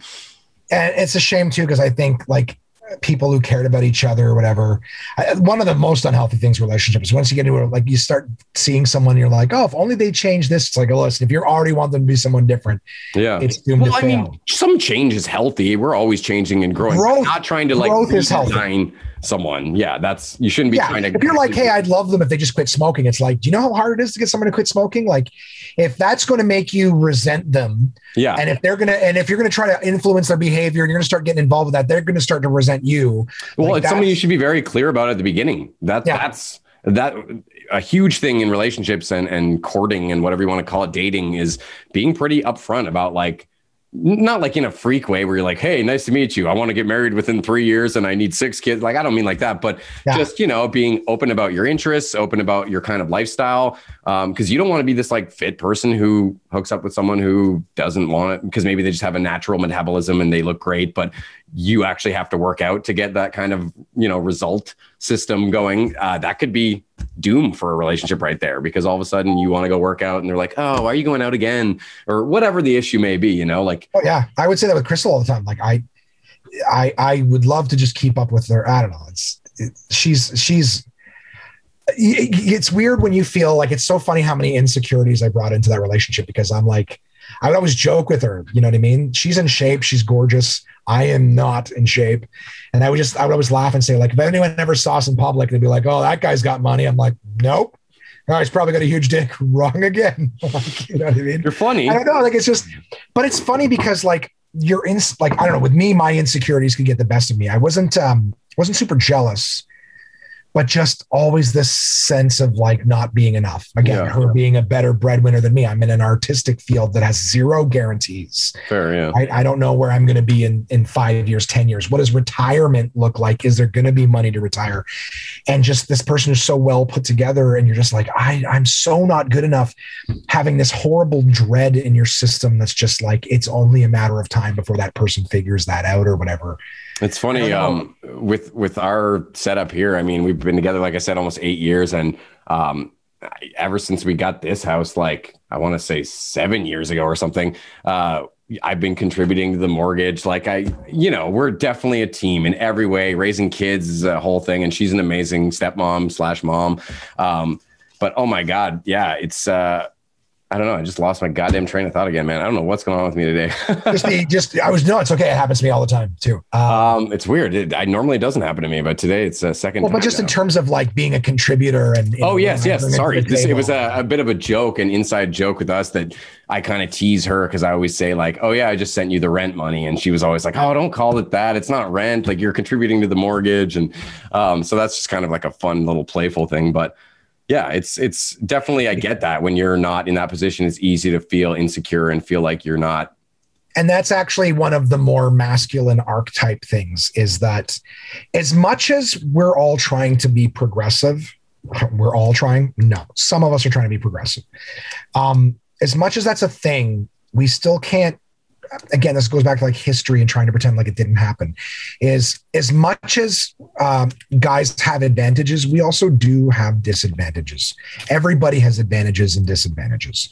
Um, and and one of the disadvantages of guys is that there are certain societal expectations or pressures. Maybe they're not expectations or they're lessening but the idea that as guys you know we like there's a there's a book called the end of man and i don't know if they if this is the that, that's the book that this particular point is discussed in. They talk about how like why are guys such sucks when we're sick? You know why do we become such sucks? And it's because that's one of the very few times that society will allow us to Mm. unmockingly be weak. Well, it's also depending on how sick you are, it's also very hard to fake being tough through like the Sure. flu or whatever. sure but if you're Yeah. like honey i don't feel good like that that kind Can I get some stuff, chicken soup. yeah, like we- you can't do that we get hurt and the expectation is walk it off yeah. You know what I mean? Like I think women are a little bit better put together. Or again, some. Again, I'm talking some, not all, because women cry. You Yeah. know what I mean? And we, sometimes even guys, we look at it and go like, "That it feels like they'll cry over everything." It's like, yeah, but they're getting over shit a lot faster than we are. Whereas we're like just stuffing it into our chest. Well, yeah, they're processing dying it. early. Yeah, they're actually taking it out and processing it. And I don't know. I think that's women generally outwardly seem to have more compassion. Again, not everybody, but um, a lot of if a guy gets hurt on the football field, I mean, depends. If it's a big game, I'm sure everyone will care. But if you're just in gym class and someone gets hurt, unless like, it's oh my insane, god, like yeah, unless it's insanely serious and someone's bones sticking out, if someone just twists their ankle, every guy's going to forget about it in like 30 seconds and no one's going to be consoling him. But like Yeah. with women, if that happened, I could see one of the girls going in and being like, Hey, Karen, are you okay? Like, did you want someone to talk with while you're sitting out? Or like, they're just more ten minutes later, I hope he's doing okay. Who? Yeah. Like, I was like, exactly. who? What you talking about? That Yeah. guy hurt his ankle. What? Oh Yeah. yeah. Who cares? He'll be fine. Yeah. Yeah. But but I, I prefer the latter. I've always been like that too. I hate seeing people in distress and people sad and shit, man. Like eh, because it sucks and and I feel that and I like I think empathy is a key to humanity, really, man. Like I think being able to to connect on that level is really important and something we should never, you know, move away It's- from. Well, yeah, and like you said, the the thing about like the rent and the provider, I've actually had funny enough podcast listeners reach out to me during tough times, and I, they were like, "You get pretty vulnerable on your podcast," so I Mm. kind of felt comfortable talking to you. I'm like, "Yeah, thank you. Like, what an what an honor for you." Yeah, yeah. What a comfortable to be vulnerable Yeah. with me. But I've had people, myself included, at times where you just like, I feel like I should be like. Sometimes, sometimes myself, I'm speaking for myself and some of the people I'm talking to. Sometimes you just don't feel like a man if you're if you feel like you're not contributing or you're not contributing equally. Yeah. And as much as you know, we talked before about people saying like you can't talk about my, you know, you can't talk about experience you didn't have. I think that that sometimes when guys come into there's a lot of us who are kind of like shit. I just, I just want to be a good partner. I want to be that one who provides. So maybe on an instinctual level, when we're not doing that, like we really feel like there's something lacking. I'll talk for myself. I know that during those moments, I'm really feeling like there's something that's lacking from me as a man mm. to be able to be to be equal. I, I know but is it but is it lacking from a specifically male standpoint or is it just not being self-sufficient, not being having that security. It might not even be a gender. Fair thing. question. Fair yeah. question. I think uh, I, I, just I know I've always looked at it that way myself. Like but that's bred into us or, or trained into right, us from right. the, 90s and whatever when we were growing it's up. It's conditioning. Yeah, it's exactly. It's, it's our, our history. getting diluted out of society every 10 years. It's a little bit less. And yeah, like I'm not I'm not intimidated. Like I said, you know, Crystal was was a stronger breadwinner than me. I wasn't I wasn't intimidated by her abilities. Her success. It took me my it took me, my insecurities a while to learn that her successes were not my failures. Yes, exactly. If that if that makes sense. And I know that like I like in the relationship, it was just it was tough for me to to make that distinction. It's tough when you already have a low self image to be like, yeah, but your partner doesn't look at you that way. But it's also funny because you can be insecure and then go on stage and do stuff that would make so many other people madly insecure. And they they look at you like, oh, this guy's got to have lots of confidence. He's controlling this room and he's acting like everybody's friend as a host or whatever you're doing you know like yeah yeah. um, uh, and i and i love doing stand up i love making people laugh. There's so much again we've discussed a lot of it in this world that will make you upset on a regular basis. Yeah. i love that we can provide them when we're doing stand up comedy or making them up i love that we can provide them with an escape. Some levity so yeah. they're not yeah that they're just not feeling this horrible you know these these reflections on stuff that sometimes we feel like we can't change um, I love that. I've never been. I was standing in line at Harvey's the other day, and and a guy kept looking over at me and was like, it looked like he kept wanting to say something. And I was like, I just was like, okay, like, you know, got a mask on, my face is covered, and I'm yeah. just, you know, pickles, lettuce, onions. And at one point, he just reached out. He's like, I, I took me a minute to to recognize. He goes, I knew I knew you from somewhere. Uh, you know, absolute comedy. My girlfriend and I saw you a while back, and of course, this would have been a while back with the pandemic, right? Yeah, yeah. You were so funny, dude. You killed it. You had my girlfriend in stitches. We were chatting about how funny you were. It was a shame you were just the host. We would love to have seen more. And I was like, wow, thank you so much for taking the time to, to say that. I, I made that made my day. Like you guys are so kind. Um, it was just, it was, That's it was great. nice to well, I was going to say actually, my, my brother came down because my brother lives in Thailand. He's married with a kid out there. And, um, he came to visit, I want to say like two, three years ago now and uh, we went to Absolute, I think, or maybe it was yeah, because I don't remember. No, it was Absolute, and you were hosting, I believe, and. Oh, even after he saw all the rest of the comics, he kept saying, "Oh yeah, the host was so funny, man. He like you had him in stitches." So thank you. Um, I definitely I wrote that down here. Quinn visiting thought you were the funniest. oh, that's super kind. I please please thank him for me. Yeah, for, well, dude, I was watching one of your uh, stand-up sets that had me laugh, and You had a joke about Lululemon, and I'm not gonna go tell your joke yeah, or anything, yeah, yeah, but man, that headband thing was hilarious. I don't know. I just I like making people laugh. I've I I've worked so many other jobs. Nobody has ever come up to me on the streets and been like, "Hey, you were the guy that sold me my TV at Future Shop, or you're the guy who sold me my phone at Telus or Bell, and you know, hey, you're the electrician that rewired my house so it didn't burn down." Like, yeah, all of the jobs I've done, nothing nothing has it has it ever meant enough for someone that it actually made it memorable. Yeah. Whereas I have been very fortunate to I'll give you I'll give you an example. Well, I've been I've been sorry, I'll finish my thought. I've, I've been fortunate enough that that people have have been like, oh hey, you were funny and and th- like just thank you for remembering me. Do you know what I mean? Well, I and if you're one- a comic and even no matter how successful you are, and obviously, you can do it for multiple reasons. But if one of the top reasons you're doing it isn't because I like making people laugh or love people making people laugh, rather, um, then you're doing something wrong, in my opinion. That should be the foundation, the bedrock of any stand-up comedian, no matter how experienced you are. Is I like to make people laugh or I love it. Yeah, yeah, absolutely, absolutely. There was one time when I was in Costco and I'm walking around through Costco. There's a guy, I think he was wearing a Leafs hat or a Leafs jersey or something Toronto Maple Leafs. I, I'm not even a big hockey fan anymore, but I was definitely never a Leafs fan. Never, never a Leafs fan fan either. Um, but it bugged me that they weren't the Leaves. Like the Leaves, right, right. That's um, anyway. Ron Sparks had a bit about how like it's they even misspelled Leafs. Yeah. Which you would think it's not like they're owned by teachers or something. Yeah. Uh, but uh, basically this guy, like I just every, you know, passing through the food sections, whatever, just we kept crossing paths. And every time I saw him, he was just staring at me. right? And like I don't know if my caveman DNA was like, dude, what the, what the fuck? You know what I mean? Like I just I just remember every time I saw him, and, and I'm very empathetic. I'm very like, don't start conflict needlessly or whatever. Yeah. Like, and I just, but I was just kind of like, he's staring at me. Def, obviously, an insecurity coming up to me. Like, what the fuck? I don't, I don't know him. What is he doing? You know, fucking Leafs fan. What does he want? and right at the very, and then, it, and like, I ended up in line at the cash, and he was staring at me again, and I was about to be like, dude, what the fuck? What the- why are you staring at me? And and right before I said something, he was like, absolute comedy. That's where I know you from, dude. Fucking hilarious. And I was like, ah, thank you, thank you so much. Like, this he was like he was anxiety trying to remember where he knew me from Yeah. every time he was looking at me. And I was just like, that's such a just always a great reminder of me to just doesn't matter where I am or what I'm doing. Like now that I'm a comedian, like I am my product. You know, I remember when I worked at, at other places and I'd have uniforms on, sometimes taking the bus home and stuff like that. I'd be with Yeah. colleagues and they'd they'd mouth off or try to say something stupid to someone on the bus. I'm like, dude, stop! You're still wearing your uniform. yeah, you're representing the brand. Like your your live Twitter with your brand on it. If they find Yeah. out, they'll give you shit. You know. So I was always just like, you are you're wearing when you're in your uniform. People aren't going to go, oh, that so and so Matthew. They're going to go, hey, that guy who works at Telus or Yeah, whatever. yeah, You know what I mean, like they're associating you with that brand. Don't do something that's going to make the, the company look shitty.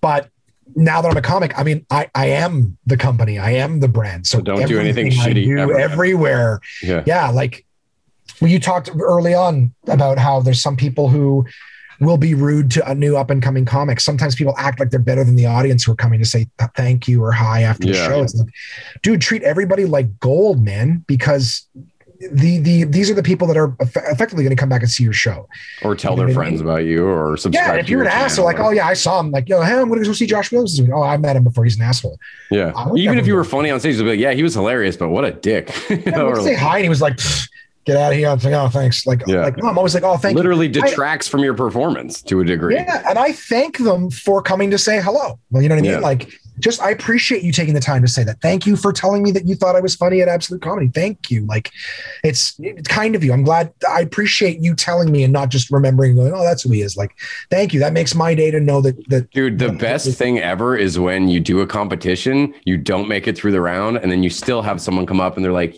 I really liked you, or whatever. That it's a nice sort of counterbalance when you don't make it through, you know? It's, yeah, it's just it's nice when you know that what you're doing is making somebody you know happy. And But in and that situation specifically, because if you won, you almost expect people are going to go congratulate the winner. But for, to have someone come up to you when you didn't win or you didn't make it through and say like, "Hey, your set really spoke to me," or "I really liked what you did with the guitar there," or whatever. That's it's nice, you know.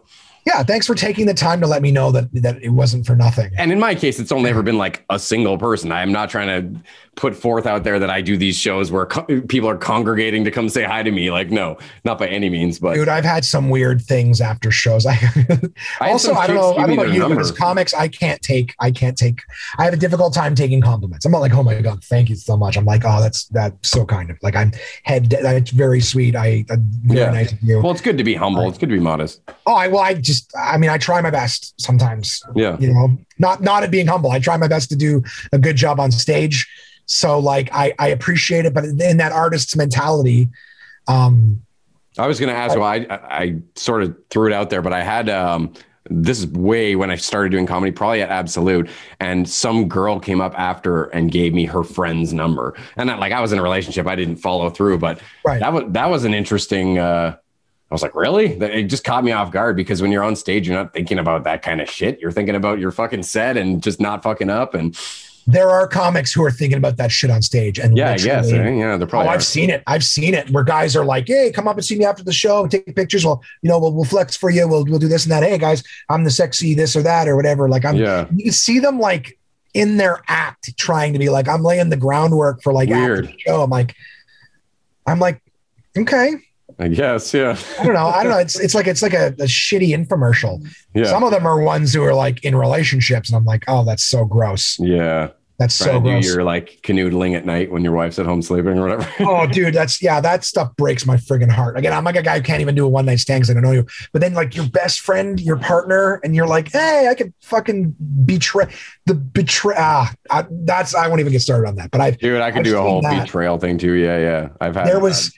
I was doing a podcast earlier today with a publisher, and she was talking about how uh, she's publisher, editor, uh, president of a, of a publishing company, and, I, and she was just saying how there's some people that, that like you know it's their first book, and then the editor's like, hey, you know, we found these loopholes. If you could tighten them, or maybe are you sure you want to go this direction with this? And they're like, nope, everything's perfect. It's great. It's like she's like those people are very hard to work with, and it's like yeah, it's like you get comics like that where they're brand new, and you're like, hey, I've got some advice, maybe like no, I'm, I'm I'm perfect. I'm the most funny person ever, and you're like Yeah. That's hard to work with. So like that's why I would say like the artist that's like, oh, that's very kind, like very humble or whatever. Like usually the guys that are coming off stage going like, oh fuck, I screwed up this line. I should have said this, even though they did great. It's like to me, I'm like, that's the one I know is gonna last because that's the one who's more, yeah. always trying to improve Yeah. and get better. They're more invested. Yeah. Right. That, rather than the one that goes, I'm perfect, or the one that goes, eh, I'm just having fun. Yeah. It's like the person who's going like, I want to do better, regardless of the outcome, the end game. I just I want to do better, and I I, I just want to get about. That's the one I'm like, yeah, you can work with that too because somebody who's like, nah, you got nothing you can teach me, versus someone who's like, oh, well, that's not a great attitude to have in life in general with anything. Yeah. You should always be open to new experiences and right. Well, someone who's perfect, there's no room to grow. yeah. And You know what I probably mean? living a pretty boring life, I would think. Yeah. Um, well, you just mentioned your podcast only because we've been going on for like This one here? yeah, you're wearing the hat. I want to make sure we get in some stuff about your podcast before uh, Sure, we run yeah, out I of mean, time. uh, but um, so let's just start by you like give a pitch about your show to my audience and for people who haven't heard it, like what in a nutshell kind of thing, you know? Well, my podcast is called the One Man Podcast. It's me talking to that wall right there uh, for uh, minimum an hour every week. And basically, it's just here's what's going on with me. So every week I say, this is what I did this week, personally, professionally. Here's some thoughts that I'm having. Uh, the the podcast is just uh, mid May celebrated its four year anniversary. Congrats. So there's over 200 episodes. yeah, you've had great um, guests too. Yeah. Yeah, I've got still the the mic is set up because when we're done this, I'm recording episode 211. Okay, Um, wait. So if I can cut you off, um, I did notice that you have a lot of solo episodes, but then you inject guests here and there. So when did you? How did you come to that decision for the format? Well, so I um I was very fortunate that um a good friend of mine, Paul Verzi, is uh, another comic. yeah, he has a show with Bill Burr, a podcast, right? Yeah. Damn. Yeah. And Verzi has has invited me and let me be a part of some really cool things. Um, Cool. he was he was ultimately the person who inspired me to start this podcast. And uh, and if you don't mind me telling the story, of um, course. Yeah. I listened to Bill Burr's podcast for a while, which is just Bill talking by himself. And Verzi's got one called The Verzi Effect, where he's talking by himself. And I remember that the two of us worked, um, we were doing shows in Ottawa together. I brought him up from New York to do absolute comedy. And uh, we did a show, and after every single show, now Paul's never done clubs in Canada before. He's done tours with Bill where he opens in theaters, but he's never done clubs. So I brought him up. We did a week together. I hosted for him. He did the headline here in Ottawa. And after every single show, there would be no word of a lie, at least five or six different couples or people that would come up and say, Hey, we heard on your podcast that you were going to be here. So we came to see the show. Like, this was great. We brought you a cigar. Like, his, he's, he's Damn. into cigars, mentions it on his podcast. And I was like, That's crazy. Like, you've never been here before. So these are all people that have listened to you, maybe from seeing you open for Burr or whatever. But I'm like, they know what's going on with you. And he's like, yeah, dude. He's like, you got to treat your podcast listeners like gold. He's like, because there's people that will come and see you like once a year when you're in place, but then your podcast listeners are with you every single week and they're Mhm. invested in who you are and what's going on with you and everything. I was like, that's crazy. So we did the the, the shows in Ottawa, and like I said, every single night I was like, this this guy's got a podcast, and there's people here. They they only know he's here because of the podcast. That's crazy. And then we did a week in Toronto, same thing. In fact, one of uh, his listeners drove all the way from London, Ontario to Toronto, put his dog in a kennel before he left, got a hotel with him and his his wife. Wow. And they're in the yeah, they're like late 40s, early 50s. They came to see the show at Absolute, came to see Paul. They took me and Paul out for for dinner afterwards, and we shot the shit. Uh, him and I kept in touch when I started the podcast. He's a he's a listener of mine now too. But this was somebody who's just again like the podcast, all that. Never heard of Absolute Comedy, just heard on Paul's podcast. And Paul was just saying to me, he's like, dude, there's so many people that are just invested in you. Like there was a guy one night after show came back and said, "Hey, sorry to hear about you and and and your your your your depression. I'm glad to know you and Stacy, his wife, are, are doing well." It's like, he just started listing all these things from what were going on in his life, and I was just like, "It's funny, like someone you've never met before." How long was his podcast going at this point? I think at this point he was maybe five or six years or something like Okay, that. that's a healthy amount of time to build a big This is a guy who's in the states who's never done clubs in Canada, and this True, is how many yeah. Canadian podcast listeners he's got who are not not just hearing them, but I, like actually actioning, going out to the shows and doing all this. It was crazy. Yeah. And and I just remember him saying to me, he's like, Yeah, dude, any comedian that's not doing a podcast right now is wasting a golden opportunity because there's people who want to know what's going on with you, want to connect. And just a picture on Instagram or whatever isn't the same as like feeling like they're invested. Well, I think there's a in you person. fear from a lot of comics, especially now, that they're just jumping on the bandwagon and they're some kind of I sellout or they're just not being original by doing it, you know? Yeah, I felt that way for sure. And I remember uh, one night after when Verzi taped his uh, special for Comedy Central, um, there was an after party afterwards where Sal Vulcano and Bill Burr and Paul and a bunch of other guys, Joe Bartnick, uh, were all at this party. And we were sitting around talking. I remember at one point they said, when I was saying like I'm, I'm, you know, I've just started doing this. Um, actually, no, I was doing my podcast at the time. That must not have been the time. I think I apologize. I saw Bill Burr here at TD Place, and Bartnick, Verzi, and, and Burr, myself, were sitting at the Highlander, and I was saying I was thinking about starting a podcast, and that's when they said to me, "Do a podcast by yourself." Because they said, for starters, it's going to make you a way better comedian. And I didn't understand what they meant by that at the time because I was like, oh, it's going to make me a better comedian. Like, what? I'm going to come up with ideas and jokes while I do it, which is not the case. It made me a better comic because now I'm used to talking with no response, no feedback. Oh, interesting. Every single week. So if I'm on stage and I'm just talking at an idea, I'm not like, they're not laughing. I'm not getting any response. I'm like, fuck, I talked to the wall for an hour with no response. That's I can true. go That's smart. It doesn't minute- unnerve I you. go a fucking minute with no with no reaction. So I don't Yeah. I don't care. I'm used to just talking for an hour and off the top of my head, no stuff. Anyways, but they also said that the, the big thing with doing it by yourself is that you're not reliant on guests. So they said the amount of times that like you know you got an episode that's due tomorrow someone's coming over but then they call and say oh something came up i can't Yeah. make it today let's reschedule or i can't find parking and now it's too late i gotta i gotta go like and now you're left without an episode you know what i mean like you don't have an episode where they're like if you do it by yourself you're going to have the benefit of becoming a better comic and you're not dependent on guests so if you have guests it's a pleasant uh, surprise versus an expectation Although in your case, it's a misleading name for your podcast when you have guests on. i was shocked well here's the thing is i always do the the guests as a bonus episode oh, cool. So the one man podcast exists every week as here's what's going on with me.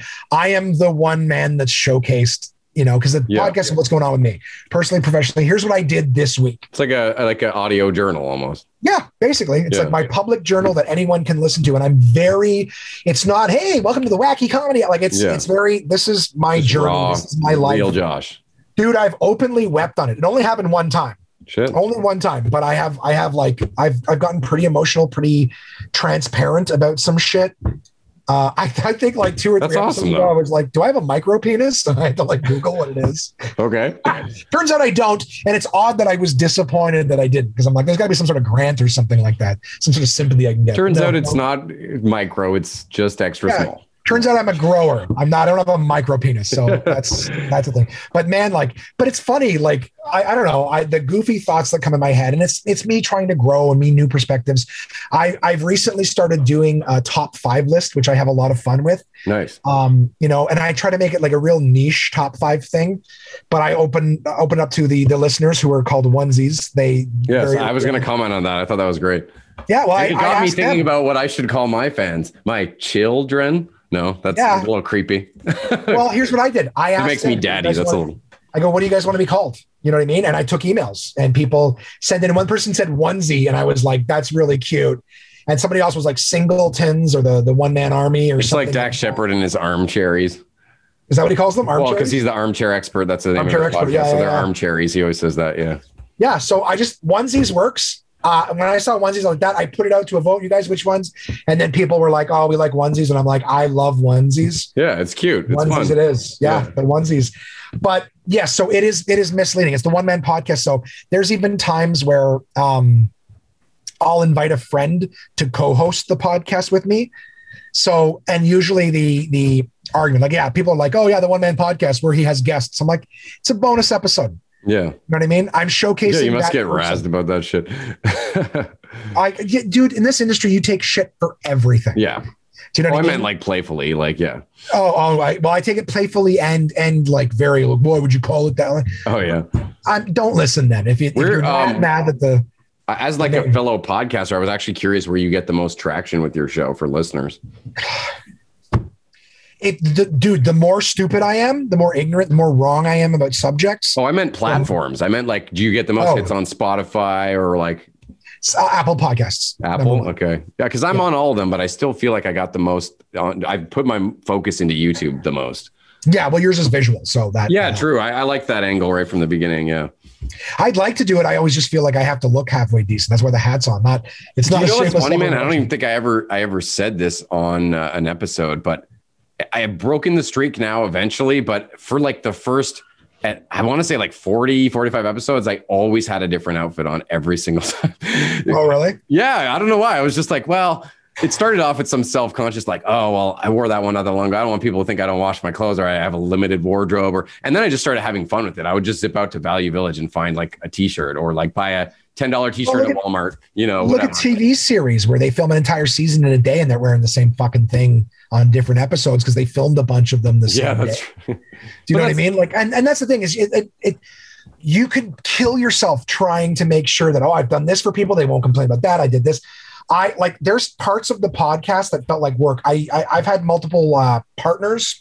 I don't like to say sponsors because I like to partner with companies, but I've had partners like uh, the Uncle John's Bathroom Readers was one of my partners early on, and every week I would pick a random article from one of their their books to just read on the podcast.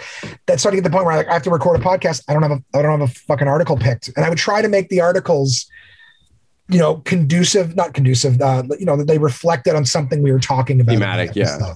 Yeah. But just there would be times where I'm like, I, I don't have three hours to to keep reading articles. Now that one, yeah, that one was, but it's it sucked. It was boring. It's it's six pages long. Yeah. Like, so it became like I started to find these things where I'm like, well, what's work yeah. on the podcast? Like, what feels like work, and what are people gravitating towards?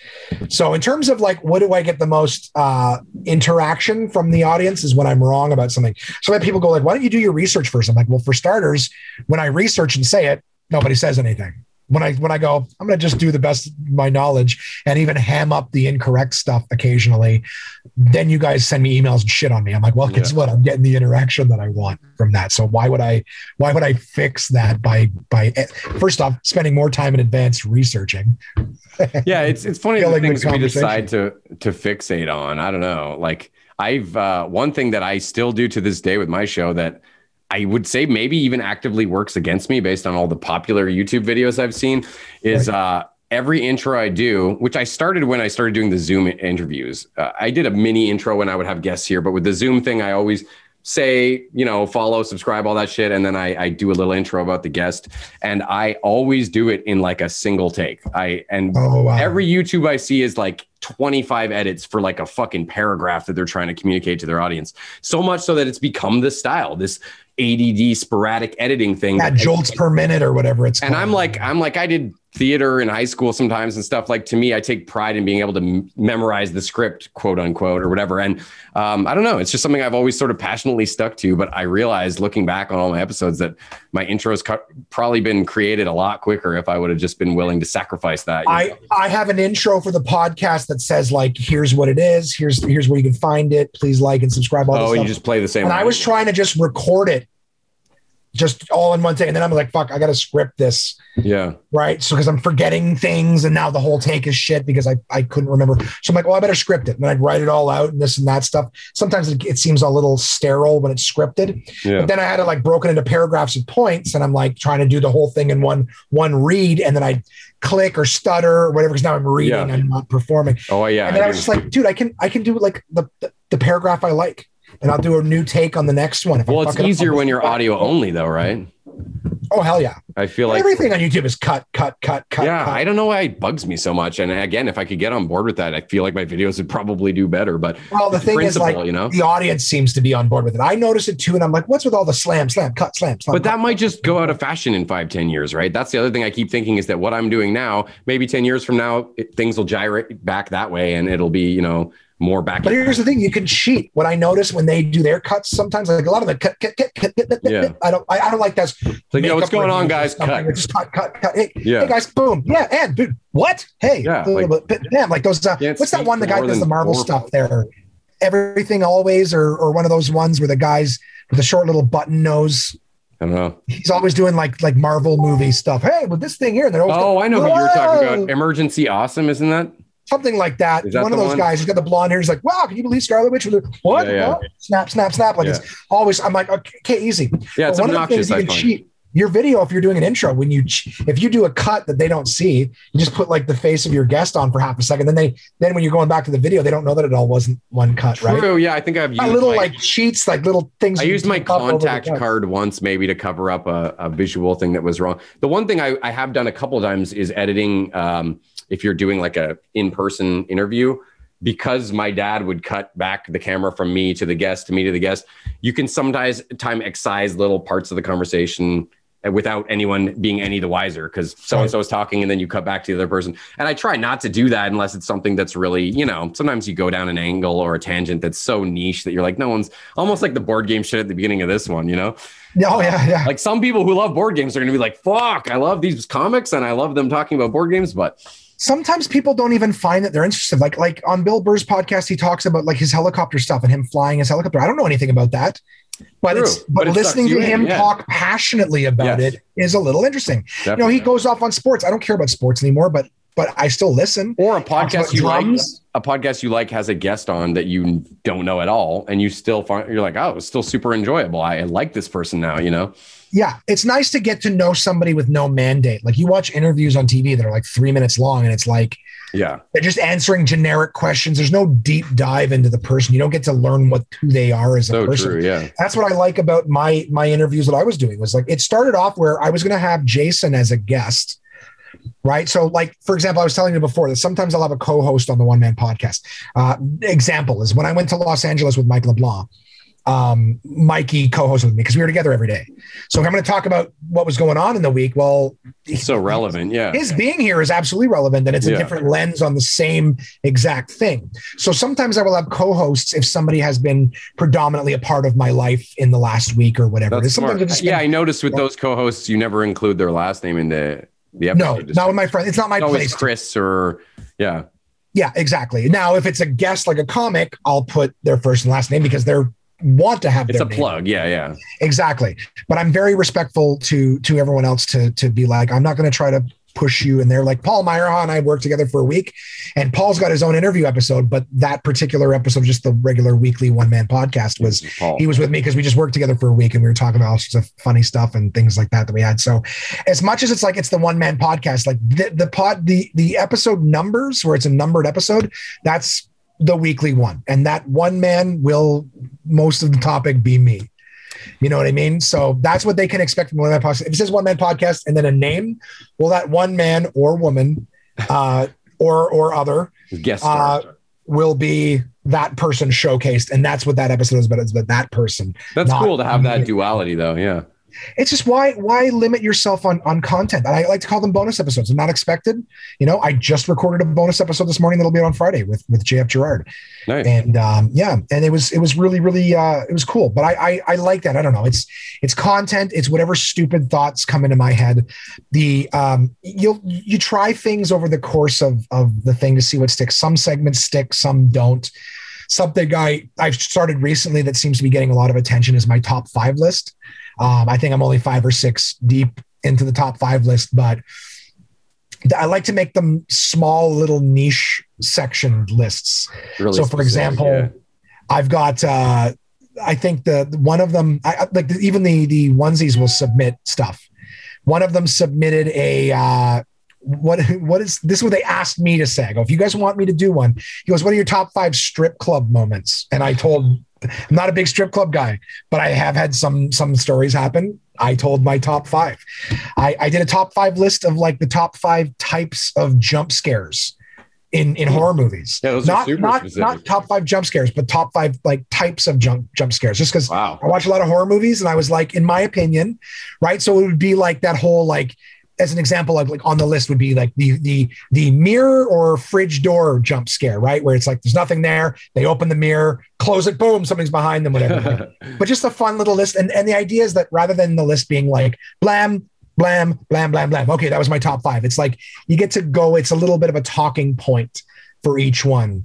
So this this week I'm doing the Oh, sorry. Sorry to cut No, you no, off. please, I was please. just going to say that's an awesome premise, and I'm definitely going to be checking out some more of your show because uh, I wanted to say, well, first of all, I don't know if we're going to get cut off because every time I set a time limit for uh, an interview like this. I don't know how Zoom operates, if it's just going to cut off us off Oh, okay, abruptly or not. Um, and I said it for two hours and 45. So this is by far the longest episode. I'm so Um, sorry. No, no, not even. That's Having awesome. fun, I was going to say, I don't think I'll edit much of this out. The previous record holder for my show was like two hours and 21 minutes, I think. And we're well past that. So you're the new record holder. But um, I always have one question I ask at the end, um, which is for this season at least, which is if you could have dinner with any person dead or alive that you've never met before, who would it be and why?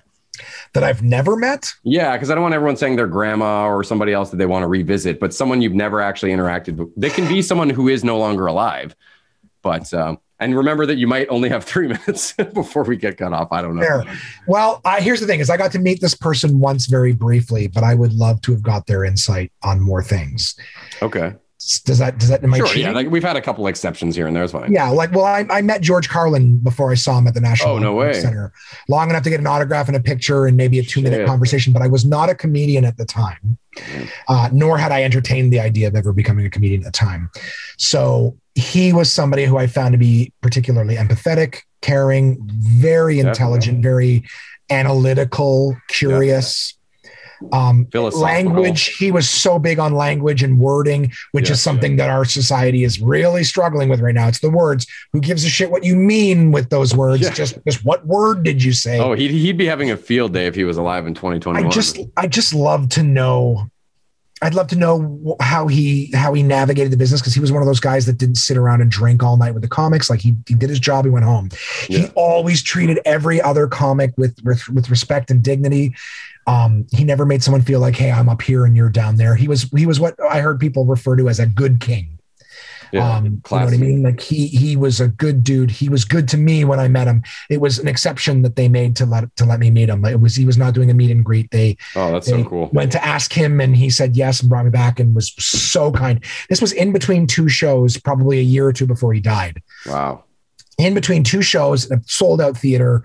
And as a comic now, I know how valuable that downtime is between shows. So the fact that like, and I was just gonna like, thanks for the picture, thanks for the autograph, have a great show. And he was like, so how are you guys doing? Like he gave more than we asked for. Yeah, man. And Awesome. and I would just love to be like, dude, how did you navigate the business? How did you stay disciplined? What what kept you so humble? Where you know your curiosity? I read his book, Last Words, and uh, it just I don't know, it just seemed like he was such a great dude. And I remember when I was young, I remember being a curious, challenging, questioning person like he seemed to be.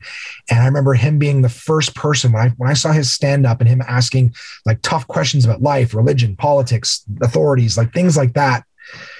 Uh, just feeling like I wasn't alone. You know what I mean? Because a lot of people in my life were like, ah, stop being so difficult. What are you asking questions for? You're just trying to argue. And I just remember feeling like there's something wrong with me. Why do I have all these questions and nobody has any answers or nobody wants to talk about it? And then just seeing this guy like not only challenging the same shit, you know, with questions, but like, here's some ideas. I'm like, yes. It dude, seeing him made me feel like I wasn't broken for having these questions. That's a, great answer, dude. And like, even if you oh. hadn't met him, that still would have been a, an awesome choice for someone to have dinner with. But that's backstory makes it extra special. That's so cool. Yeah. I just would love to have said to him, like, like, how did you now? Yeah, how did you get through having all these questions and, and whatever? I don't know. Such Oh, a smart awesome. man, such a good, good person.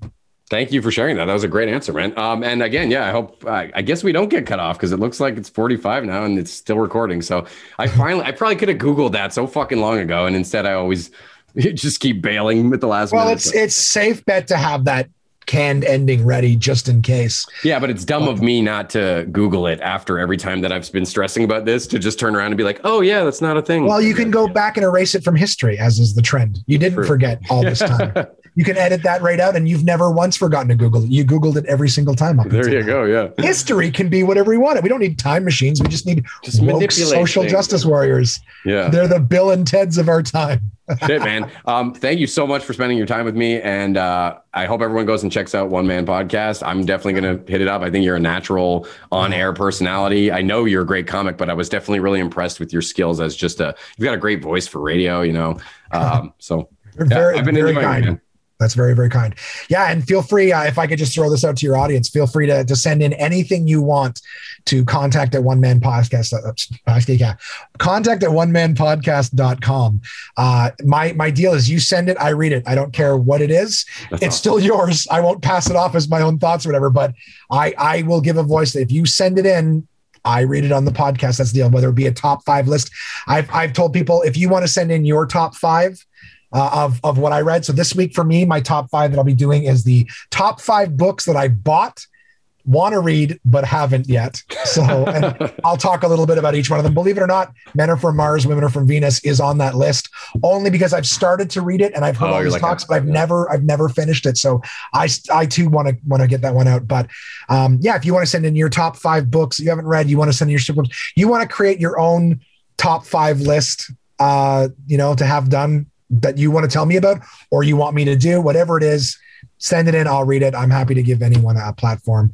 Uh, dude, thank you so much. Yeah, of course, man. This is a blast. Clearly, we can do this again sometime because we could have kept going forever. It seems like so. Any, anytime you want, anytime you want. If you got a quiet week where you might not have a guest, I know what that uh, might be like. You just, uh, yeah, let me know and we'll we'll shoot the shit. Dude, yeah, it would be uh, a pleasure to do this again, man. Thanks, All right, buddy. thanks for stopping by, dude. Peace out.